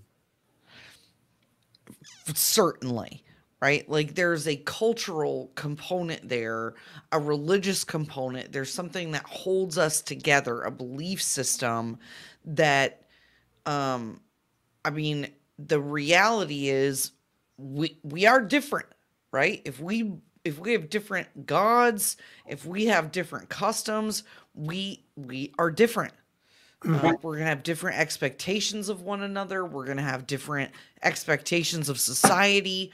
We're going to set up our government differently, right? Like the idea of a theocracy, right? Like in in um in Europe or in the Middle East, historically, a theocracy is not a crazy idea, but a theocracy in America you know that was the antithesis right? We didn't want a theocracy here. Right. we didn't want there to be uh, you know where you know it's the religion of the king that you have to live under which is like the point of america.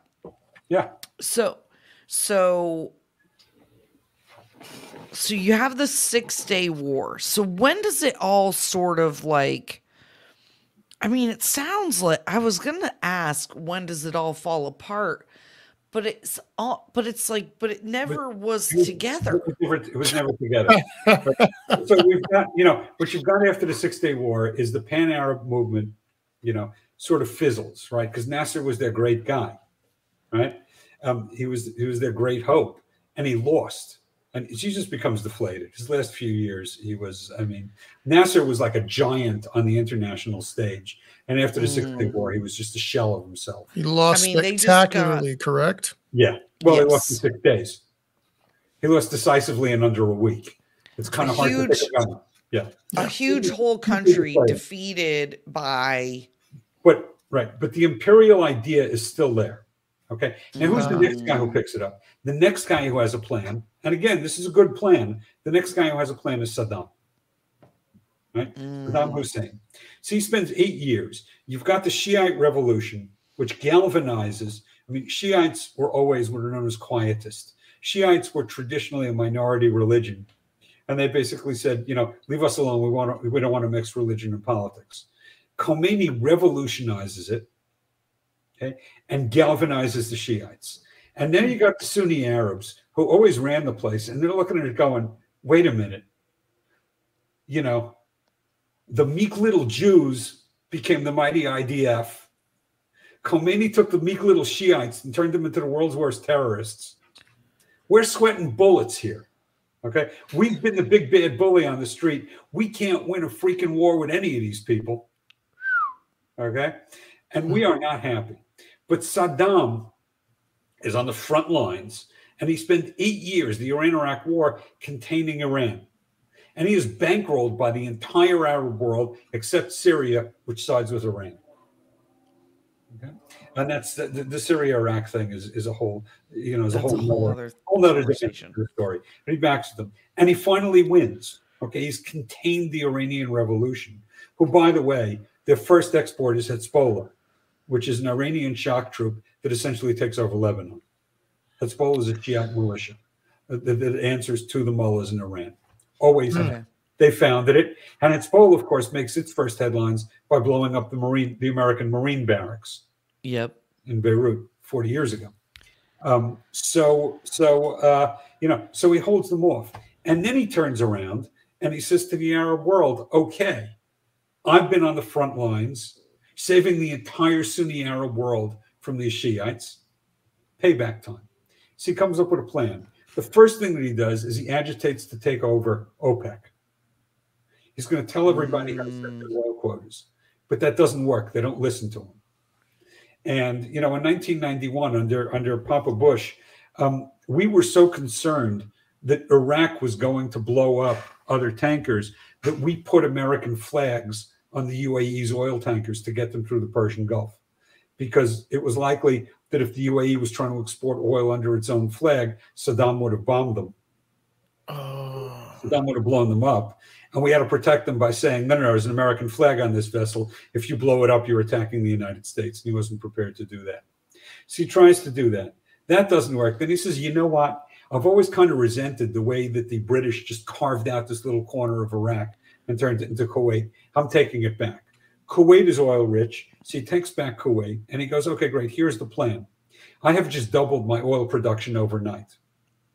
Now that I've shown everybody in OPEC that I'm serious, I'm in charge of OPEC policy. Everybody else is going to cut their oil production in half.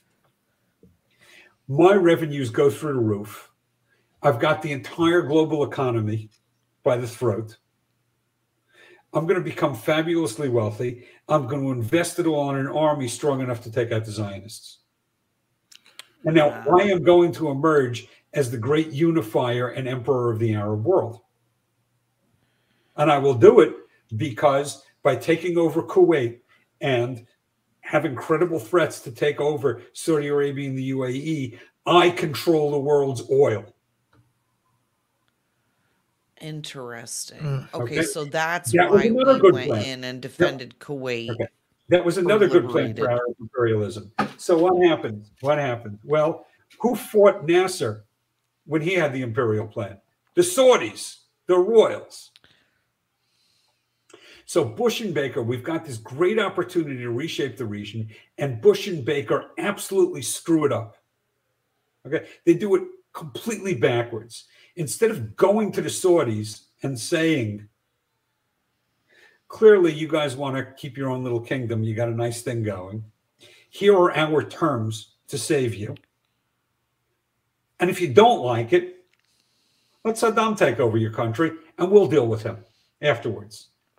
Instead of going to the Kuwaitis and saying, listen, I'm sure the royal family is very comfortable in Paris. But if you think that we're handing a country over to an absolute monarchy, you're nuts. Here are our terms. Instead of doing any of that, they go around and, and, and you know baker goes to all these countries and says oh please let us bail you out. What will it take to let us bail you out? We'll, we'll, we'll- do whatever you need. You guys can write the terms of the coalition. We just want it to be broad so it'll look like we have credibility before we take them out.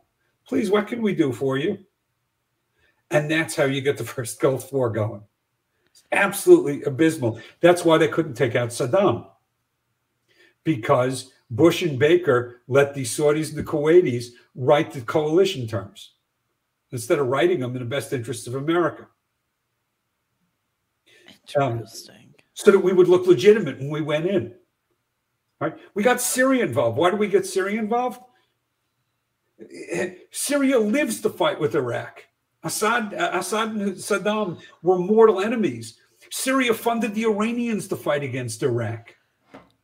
And yet we're groveling to get Syria to join our coalition to please let us go in and destroy Saddam's See, Iraq. this is what I'm just like, oh my God. This is why so many times I hear, you know, when I hear the history of some of this stuff, I'm like, oh my God, we need to just mind our own business. Meanwhile, We made Saddam- it worse. Meanwhile, Saddam's got his guns pointed in two directions. They're pointed at Tel Aviv and they're pointed in Riyadh. And the United States is sitting around saying, so we've had two completely reliable allies in this area for 45 years Saudi Arabia and Israel.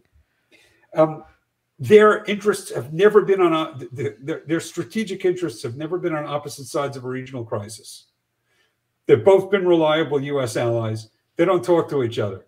That's too damn bad doesn't occur to anybody to say maybe now is a good time to try to get the Saudis and the Israelis to talk to each other. But it turns out I was watching this. That was actually that was actually the first foreign policy piece I was able to publish. I said the, the, the centerpiece of American foreign American Middle East policy, this was November of 1990, should be getting the Saudis and the Israelis to talk to each other while they've got the same guns focused on them. Wow. Um, and uh, but the other thing that became obvious to me during that crisis was that the solution to the Middle East is the the end to the imperial drive is when the Arab states start acting like states. Mm. Okay, when they when they drop this, I, I I wrote a couple of essays about it. I call it inchoate imperialism. When they drop this idea that they're supposed to be an Arab empire, I mean, the PLO charter bills the Palestinians as imperial foot soldiers to liberate right proper parts. I mean, Hamas charter is even close. Ham- Hamas is part of the Muslim Brotherhood, which is which is another. I could go on for another hour, but but if you want to understand where Hamas comes from, remember when I said really early on that it was very significant that Ataturk uh, abolished the caliphate in 1923. Yep. Well, you have to go back to 1923 to understand the rise of Islamism that gives you, and the Muslim Brotherhood that gives you Hamas. Because the Muslim Brotherhood was founded in 1928 as a specific reaction to the abolition of the caliphate five years earlier. So basically, over the course of the last few decades, so the last like 30 or 40 years or so, the the the idea of an Arab empire gets set aside for the acceptance of a nation state. And in the meantime, you still have these people who who were identified as a group um right like appalachians like you said they're identified as a group and so they just end up getting left behind like oh hey sorry suckers we know we never resolved this region and we never like did a good job of dealing with it but now you guys are all on your own and too bad And, and yeah, and the bottom line is this is the conflict. Okay. The conflict is that Israel, the Israeli Jews, are a long captive nation who sought Mm. self determination in their own homeland and achieved it. got it They did not trigger a refugee crisis. As a result, they were left with a far larger contingent of neo imperialists than most other countries. And the So, neo imperialists are continuing to fight for the great Arab empire. Oh my God. Wait a minute. Wait, hold on. Yeah. Yes, the story is exactly backwards. But but but I no, but is this not Exodus? Uh, I'm not seeing it. The Jew, Jewish people, Hebrews, whatever, Yeah. go home. Yeah. They have a mandate to drive all these people out, or they're going to give you trouble. Mm-hmm. They don't. Yep. They cannot find a way to coexist. Non-stop fighting with all the people in the region. All right. Yeah, I think of that more as Judges and Kings, not so much Exodus. Well, Exodus, yeah, Judge of the Kings. I'm sorry. Yes, but right, like, why? Okay, interesting. oh okay the Yeah. also okay now, also this is, this the, is that what's going on. The Arabs in that region are the last remaining neo imperialists. And it's one of the reasons that none of the Arab states like them because they're done. oh They're done with the empire. Got it. Nobody wants it. Uh, 1922, the British made Jordan independent. 2002, 80 years later, King Abdullah II launches what's known as the Jordan First Initiative, which, by the way, was a failure. It's still going on. Its purpose, its purpose. Remember what we said about nation building? That you can draw, you know, you can start with the state and then say, go qual- convince all these people Yeah. you're a nation. Well, he understands what's going on in Iraq and he understands what's going on in, in Syria. So he launches Jordan First, which is an initiative 80 years after independence to convince the people who live in his country that they should think of themselves as Jordanians first, not as Arabs, not as Muslims, not as Sunnis, Jordanians. Okay. Oh, It has so not like been- make america great again for 20 years. It's not been, yeah, it's not, well, you know, it, it is it is the same thing, right? Americans should start thinking of themselves as Americans, not as citizens of the world. Hmm, that not as sense. African Americans Yeah. and Yeah. Chinese Americans Right. or whatever, but Americans. So it's similar, but Jordan First is designed to inculcate a sense of national feeling among Jordanians. Thinking of yourselves as Jordanians, not as Arabs. They just started that. Well, started- no, they started it 20 years ago. It's not Well, going but that's well. I mean, but that's I say just because I mean in the grand I'm scheme again, Kick that what off we're right talking about is thousands of years. No, you know, maybe, but I got to tell you, they're ahead of most of the post colonial countries. So this, you, ever I- hear, oh my you, you ever, you, ever, hear of anybody running around Kenya to convince all the tribes that they should think of themselves as Kenyans or Tanzanians no, or Fair enough. no. No, it, it, it- people didn't didn't do it. I mean, it's not the way it was done in most of these countries. So Hmm. this is so when people say like, "Oh man, okay, so this is okay." My brain is hurting now. That's a lot. So then when you hear people say things like, "Oh, it's an apartheid state," or "Oh, it's occupied land," no, it's not, bro. Like, what are you even talking about? It was never yours to begin with.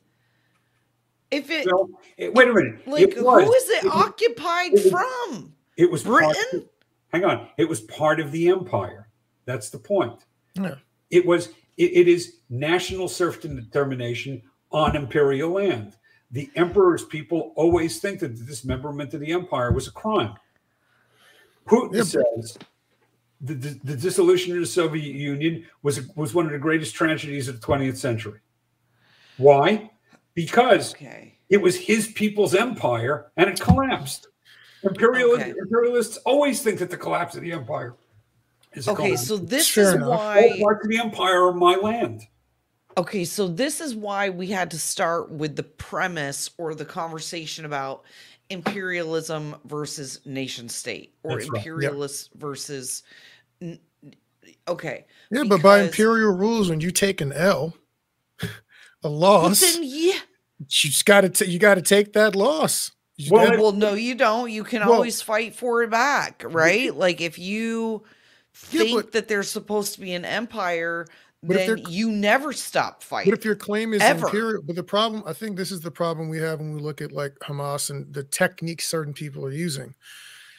Either you lost a war against an enemy state and you continue to fight and you're getting your behind whooped or not. But you can't say, oh, we're being treated unfairly and they're attacking our people when you haven't you haven't um you haven't given up. To- Well, it wasn't still- even it's still yours to begin Well, with. yeah, But, but- but, but, but, but they're like everybody else. I mean, they're like everybody else who gets trapped in decolonization. I mean, who went door to door in, in, in 1991 and said to people, uh, listen, I know you've been a Soviet citizen for a long time, but tomorrow you're, you're a citizen of Kazakhstan. Well, some people were happy with that. Not everybody. Okay. But who, you know, who, who, who gets to say, right? The government changed. You used to be a majority in a big country. Now you're a minority in a smaller country. You're like, well, I don't like that deal.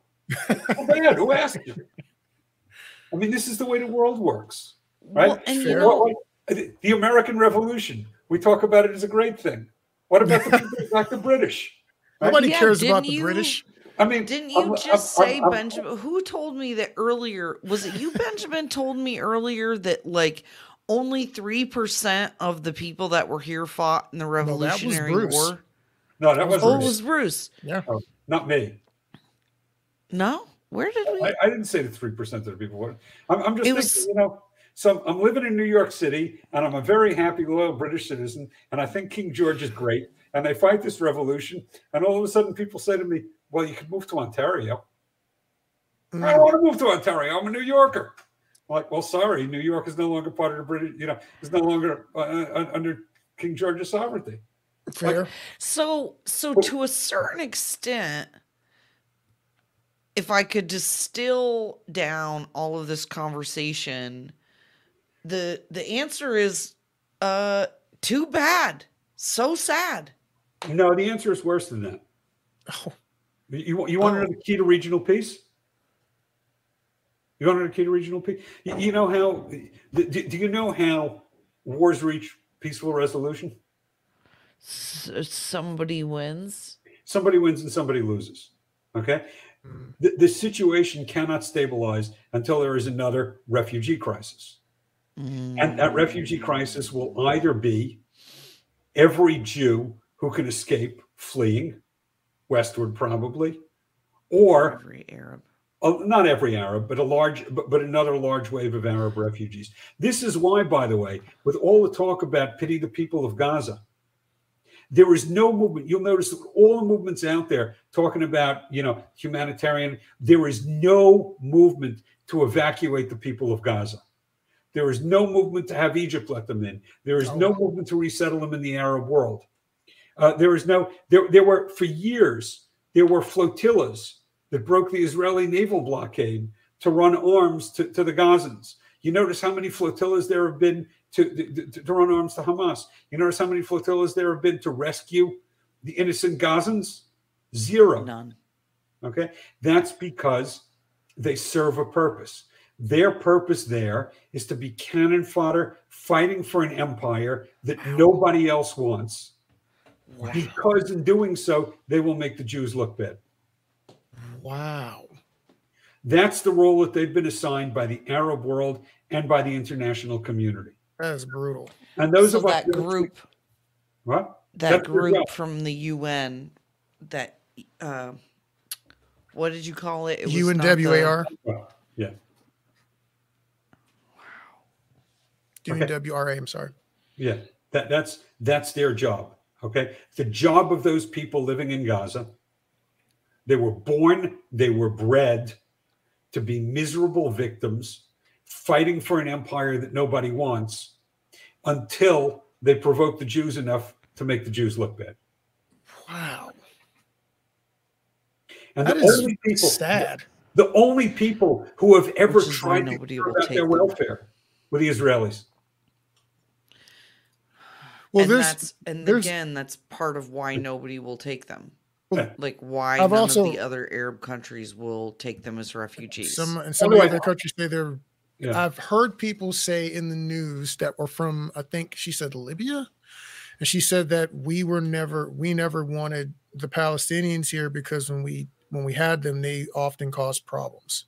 Yeah, well, they are they are born and bred. I mean, one of the problems with talking about the innocent people is that, I mean, their kindergarten curriculum teaches them to teaches them to, to glory in martyrdom and become suicide bombers, and you know they pass out candy to celebrate successful terror attacks.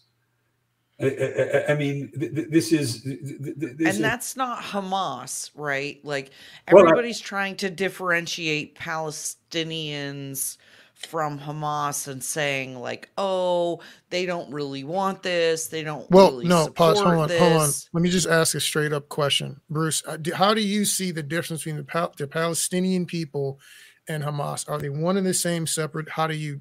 Okay. How do well, you well, first of all, first of all, Hamas is Great one question. of two major. There are two major and several minor militias. Okay. If we talk about the enemy being Hamas, it's kind of like, yeah, the guy holding a gun to my head is my immediate enemy. Maybe when I get rid of him, I can think about the guy who gave the orders, or the general who put him in there, or the government that said, "Go hold a gun to this guy's head," or the ideology that fed that government. But right now, the guy holding a gun to my head is the enemy. Okay. Okay. Okay. Um, Hamas is one of several militias. It is a uh, it, it is the Gaza chapter of the Muslim Brotherhood. And by the way, much as I said that the PLO charter says explicitly there's no independent state, we're part of the great Arab nation. It's an identity we have to safeguard and cultivate because it's useful in fighting the Zionists. The Hamas charter is, is is- you know, Hamas charter says explicitly dozens of times there are no nations within Islam. The nationalists may mean well, but what they're saying is a violation of our faith. We are oh. not a Palestinian nation. You know, we are we are parts of the we are parts of the Islamic Empire, which is broader than the Arab Empire. The Second Reich. Got it. Okay, this is um, you know now uh, the problem. Okay, the problem was the whole creation of the Pal- Palestinianism, the whole movement. It's a unique movement. Outwardly, it looks like a nationalist movement. They've got diplomats, they've got a Mm. flag, they show up at, at international conferences, they're Yep. guys who know how to wear business suits. It looks Mhm. like one. Its inner workings, it's a hate movement. Whew. Okay. What was the first or what was the first movie shown in the White House? Do you know? Birth of a Nation, right? Birth of a Nation. What was the nation? Israel. No. No, no, no. Birth of a Nation, the movie. Why is it so deeply offensive? What was the nation that was born in the birth of a nation? You know? I've never watched that know. movie, to be totally honest with you. It was the Ku Klux Klan.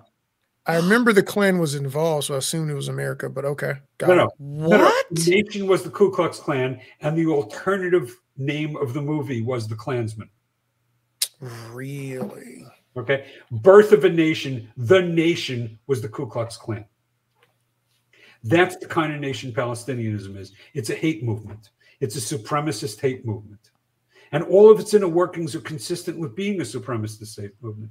It's why they raise their kids to glory and martyrdom. This is okay. All right. And and and and and and and, you know, it, it- it's you know, so now do all the Palestinian people back Hamas? First of all, you know, do all the X back Y? The answer is no. Copy. It doesn't, doesn't matter what your X and Y are. Okay. Um, you know, Putin is very popular in Russia. Do all the Russians back Putin? No, of course not. Some of them hate his guts. Uh, Copy that. y- y- you know, Uh, I, I mean, it, it, it's so no, not all of them do. Now, Okay. now many of the people say, well, you know, I hate, you know, I hate them. It, it, it's kind of, you know, the question is, what did I hate about them? Right? Th- th- they're brutal thugs. Okay. I, I, I may, I may like their foreign policy part where they go and kill Jews. I'm not so great with the protection racket shakedowns where, where they take 20% of my dry cleaning revenue every Mm. Ah, Okay, so you know th- th- th- there's that too. I may hate the part where they commandeered the field where my sheep used to graze to, to build tunnels, okay. but I still like what they're doing over there. So there's a lot of that. I mean, Hamas won an election. Hamas for many years has been by far the most popular of the um, of the Palestinian militias. Okay? The Palestinian Authority. I mean, you got to remember, um, you know, the, the moment that Israel withdrew from Gaza, the first thing they did was they held elections and they had a civil war. So Palestinian Authority hasn't been in charge of, of Gaza for since 2007, I think they were thrown out. Hamas has been in charge of Gaza. It's because Hamas won the election. Hamas won the I've election. heard people say that that's our fault and that like we uh, supported Hamas or something like So, so you remember how I said that the first Gulf War was blown by by uh, Jim Baker? yeah. Yeah. So um, the Hamas electoral victory is thanks to Condi Rice. Are you What? serious? Yeah, yeah. Um, Netanyahu warned Bush. He said, if you hold, if you push for elections, Hamas will win. And Condi Rice and, and Bush was going to back off and say maybe now's not the not time. They don't exactly hold the cleanest elections, but Bush was prepared to back off and say maybe it's not time to hold elections. Condi Yeah. Ran them down his throat. Wow. What? Okay. You, you may note that I'm not a great partisan. Um Well, we're not. We're not either. I we're mean, we definitely kind not of either. look. Just to give As- you an, give you an example, if you read our the comment that we have down here, I'm gonna let me let me clean this up. Yeah, you never brought in your audience, and we're like, Oh well, well, the, we had a, Well, well, we had a question. That we've Dan. got a ton of viewers, but f- that we don't normally have this few comments me- or let this. me- Let me let me. I'll, I'll people must just really be listening. Well, Dan So, uh, said. Dan, Dan Dan asks you, Bruce. Bruce, why do all the dipsh neocons insist on supporting Israel when the Palestinians are treated like third class citizens? Citizens of what country? But go ahead and answer the question. Well, you know, I, I, I'm not going to be one to speak for the neocons. I've split with them over The over- dipshit neocons. I, I, I've split. I- I've split with them over a large number of issues, and quite frankly, most of them at the moment they're backing the Biden administration, which just completely Mm. perplexes me and, and blows up any understanding I once thought I have of, of, of um, you know, of what they stood for. But uh, you know, at, at the end of, I mean, at the end of the day, um, Israel actually treats its Arabs as well as it can. It keeps looking for ways to loosen it. The reason that the Hamas operatives were so effective, the Palestinians who infiltrated on October 7th were so effective, was that Israel granted workers from Ga- granted work permits to Gazans who came in to case the joint. The people who came in and raided the kibbutzim knew where everything was in the kibbutzim Oh, because wow. they worked there on work permits. that's What, gross. dude? Yeah, So they knew they were attacking a They bunch of the people innocent civilians who couldn't defend people that themselves. They, they were they, they went in and they worked the farms. They made notes who everything was. They knew all the people. Yeah, Wow. Yeah. I did Um, not. I have never heard that. I've not up. heard anybody say by, by that. the- by- by the way, I wrote a book published in 2017. It was self-published on Kindle. It's called An American Vision for the Middle East. Yeah. Um, it's still available on Kindle. And I will tell you, most of what I discussed here is in that book, except, of course, for the events of the past few years. Um, I've got over 600 footnotes. I cite wherever I can to original sources. I cite primarily to Arab sources Oh, uh, where I I'm can going to find put a link in the chat. where, for where, where I can find them in translation. got it. Um, it- you know, uh, I don't read Arabic, so I can only read the stuff that's been translated. Uh, but um, I've got, I mean, it's it's a short book and it's got 650 footnotes. wow. But I mean, literally all the news sources we've heard, everyone who's talked about this issue, um, they're on one side or the other side. They don't haven't talked about it nearly as soberly um, as you have with the detail. So people are still out here twisting in the wind, and I have yet to hear anything about the individuals who worked those areas are the same ones that attacked, thus knew everything was. I have never heard anyone mention that the entire time. Well, now that you've heard the story, look it up. You'll find stories online. Most of the stuff, I mean, all the stuff is out there. I mean, I found it. Um, well, and that's the thing is, I think that you know, returning back to kind of where I started the conversation from, is so many of us are and I, I, you guys before we started i told bruce we were going to try to keep this conversation to an hour uh and we're running up uh, no no it's this is the whole but this is the whole thing is people are trying to have this conversation in sound bites and you cannot get yeah. the depth and the history and the weight of the conversations that we're having in 30 second or five minute sound bites. Because there are two um, things. One is, you know, actually, there are three. One is it's extremely complicated. Two is there's a lot of history behind it. Three is almost every concept that I have outlined is completely alien to Americans. Correct. Yes. Americans I, you know, they toss around words like anti-imperialist and decolonization. They have no idea what these things mean. Well, and I think uh, you, I think you said this before we started recording, um, because I shared with you, you know, what my ex, my collegiate experience was like, and you said it's like we're learning history backwards, mm. right? And so that that's it. Is we, it's like when t- when there's a fight on the school on school grounds right? The the recess, uh, you know, the the teacher in charge of resets, uh, you know, a fight breaks out and they walk up when you're retaliating, not when you got provoked, right? Like the you know the, the it, it, it all started. It all started when he hit me back right i mean this is what it's literally like the american people are learning this history in backwards order mm-hmm. not realizing that there are tens of thousands of well, well, that there are thousands of years hundreds of years um wars factions tribes that there's so much more to this yeah than than any of us is really aware of or that we got taught in school. Yeah. And if you didn't go to college, I don't know, maybe you're better off than if you did.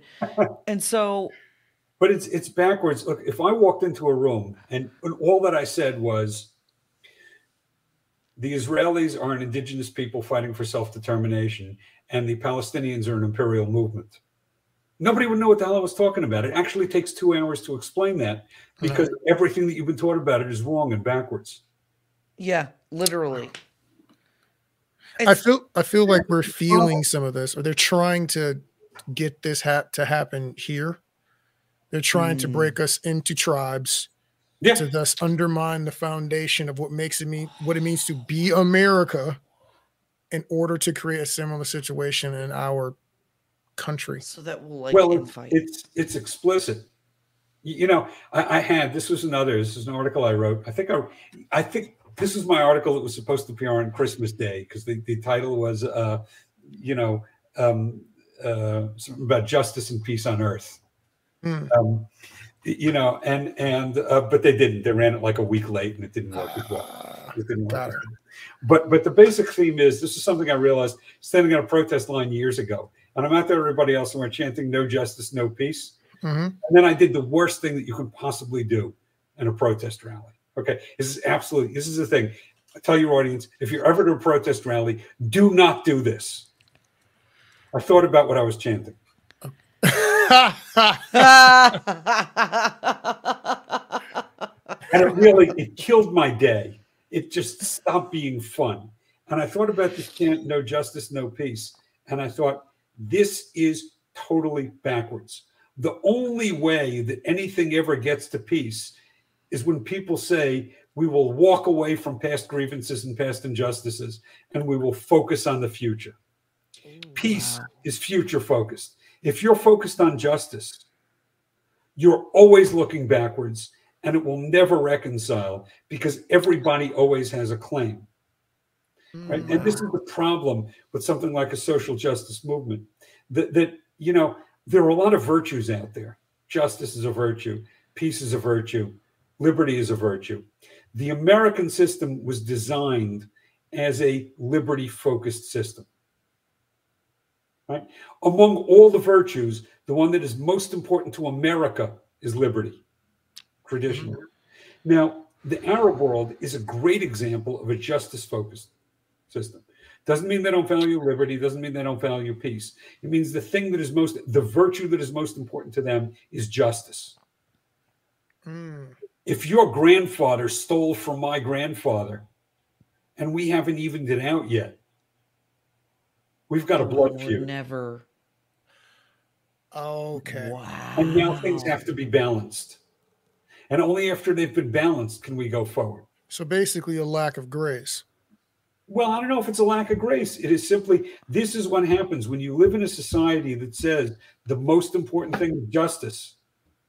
Everybody no, always out nursing grievances. Well, that I mean, let me let me explain that in a different way. So as a Christian, grace is uh undeserved is the okay. whole point of grace.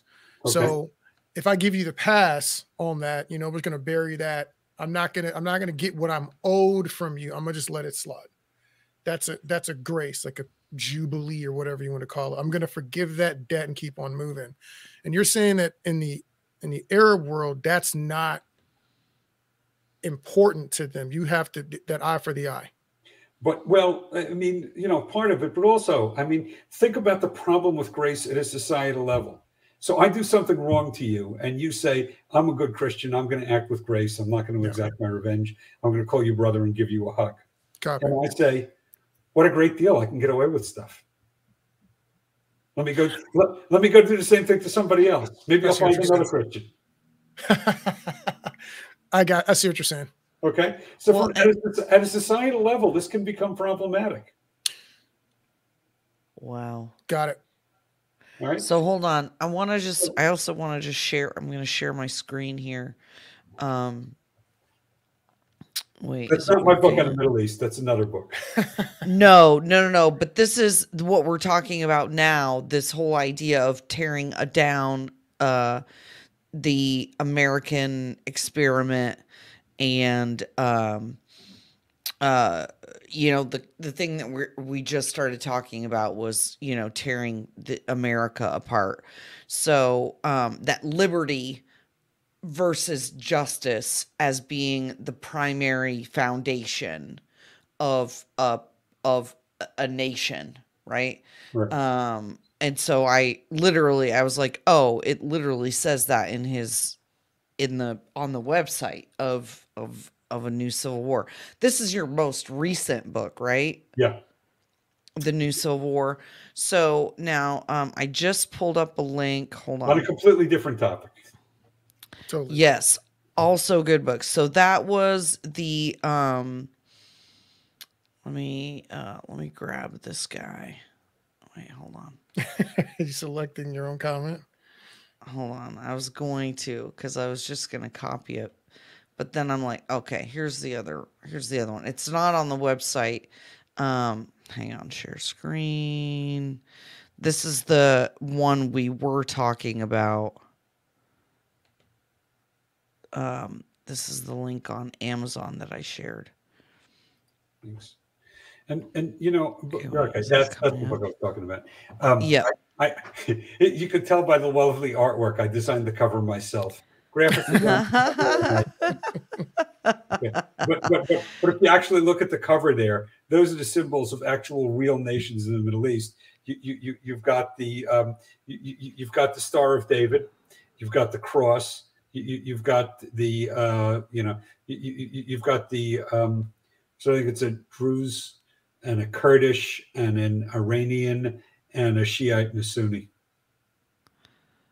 Oh, a sword. For, for those It's telling, isn't it? for, for those for those who don't know it, if you go up over the sword, which is the uh, Alawite, the, the, Yeah. one, the, the, the one with the cross in it, that is an Arab Christian symbol.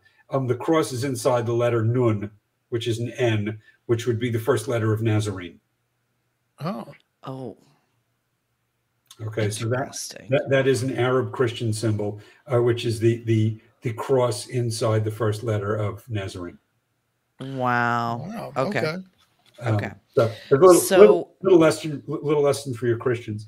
Um, okay, But, but by Okay, way, I, mean, I also want to say that one of the things people, particularly on college campuses, like talking about i- i- is, is they seem to think that there are good options on the table. It's kind of like, well, we've taken a Twitter poll. Choice A was Right. genocide. Choice B was unicorns and rainbows. And 87% of respondents, 87% of respondents favored unicorns and rainbows. Okay, that's not the way that it works. Right? When when you get into a war, there are no good options on the table. Everything that you do leads to tragedy. Fair. The question is, can you choose the least bad or the least tragic? Can you choose the one that is best for your people? Long term. long term. I mean, that's the question. There is no, you know, th- there is no unicorns and rainbows checkbox. This is actually why we get so mad when we see politicians who are in such a rush to jump into wars and we know that they're not going to fight them and they have no family members that are going to fight them. What's more Yep, than it's that, not going to be your kids dying. the United States hasn't fought a war to win since World War II. What? Oh, We okay. We, we, we don't, you know, my view is the statement we should get from every American leader, okay, any American president should say, the minute I send the first American soldier into harm's way, I am committing the entire arsenal and might of the United States behind him.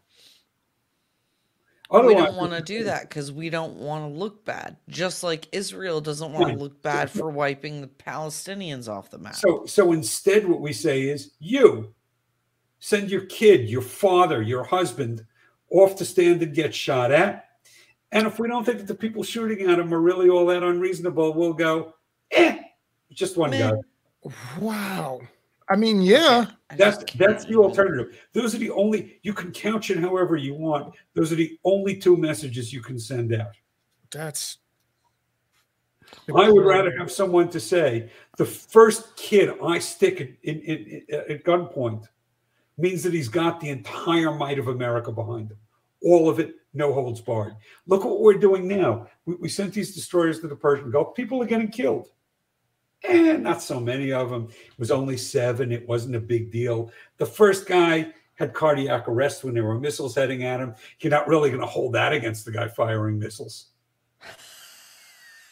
You know what? You know, I understand. You are not wrong. I understand You're these, not wrong. but these the military people I know that are like, I'm not gonna fight. I don't want to be in the army anymore. They're like because because I'm gonna go do something. I'm gonna risk my gonna life for nothing. no for no good for no for nothing. positive didn't- outcome. We didn't fight to win in Afghanistan. We didn't fight to win in Iraq. We didn't fight to win in Vietnam. We don't fight to win. Uh, maybe you know. I, I- I mean, you know, we took Grenada in like 24 hours, so we didn't have we didn't have time to lose. We didn't have time to lose. Right. wow. But but I mean, we, we don't we, we we haven't fought a war to win since World War II. World That's War so- II, we said. World War II, we said we will take unconditional surrender from our enemies, and we fought until we got unconditional surrender to our, from our enemies, and then we wrote the terms, and we said, okay, here's what Germany's going to look like post-war. Here's what Japan's going to look like post-war. Hmm. That's how you. That's what happens when you win a war. And then again, we Israel never did that. Jordan Israel- never did that. the reason that this conflict persists is that the Arabs lack the ability to win and Israel lacks the will to win. Wow. When, wow. when one of when one of those things changes, the Arab-Israeli conflict will be over. Okay, we're pulling some clips out of this one because Bruce I is am like you Bruce know is what? over here. I feel like this last 20 minutes, Bruce has been cooking with the one-liners. I think that's where we should probably We wrap should it up. We've been I going mean, two hours. that's literally like that you just said it right there um so i think that is the perfect place to put a pin in the conversation Yep. um, Dr. Abramson, Bruce, thank you so much for coming on the show.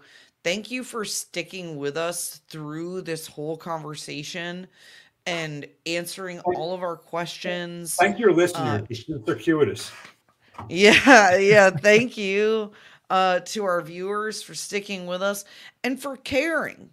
You know what I mean? For all the people who have stuck with us through this whole conversation, you guys show that you have a commitment to understanding the truth just like we do. We want to know, well, what we believe, what we can identify as the truth, right? And and and I think that ultimately you know, if we can all learn to be um to withhold judgment and certainty in moments of crisis if we can as human beings start to exercise discernment and um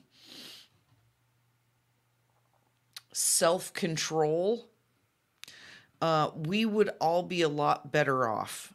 And uh you know i uh would love to have you back on you know in another month or two as things progress as we see what happens.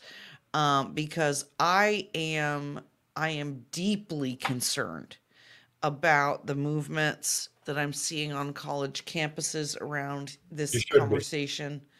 Um, I'm deeply concerned about the demonstrations we've seen um, as political violence seemingly is now acceptable here in America, as demonstrated by the 2020 riots.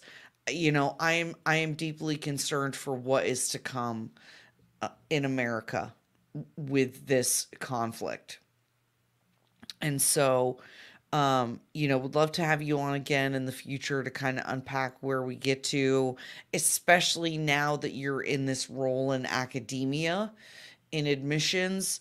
Um, I'm, I am, I am going to want to hear your perspective after being in that role uh, for uh, even longer and how it, what you experience with your peers in the admissions in academic admissions. I'm very curious. Yep. Because I think that's going to be a whole other conversation.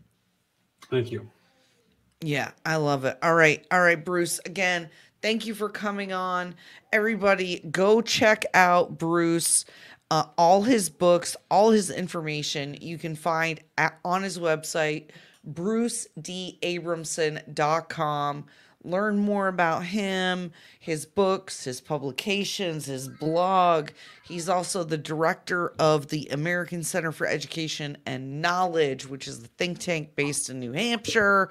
This guy is like smarter than everyone you know. Okay. And, uh, so if you're looking for information, if you're looking for knowledge, book uh, Bruce's books and publications are a great place to start. And like he said, it was a small book and he had 650 um, uh, n- n- notations. So you know that this is well researched. You know it's well founded. Go check him out. BruceDAbramson.com. Learn more.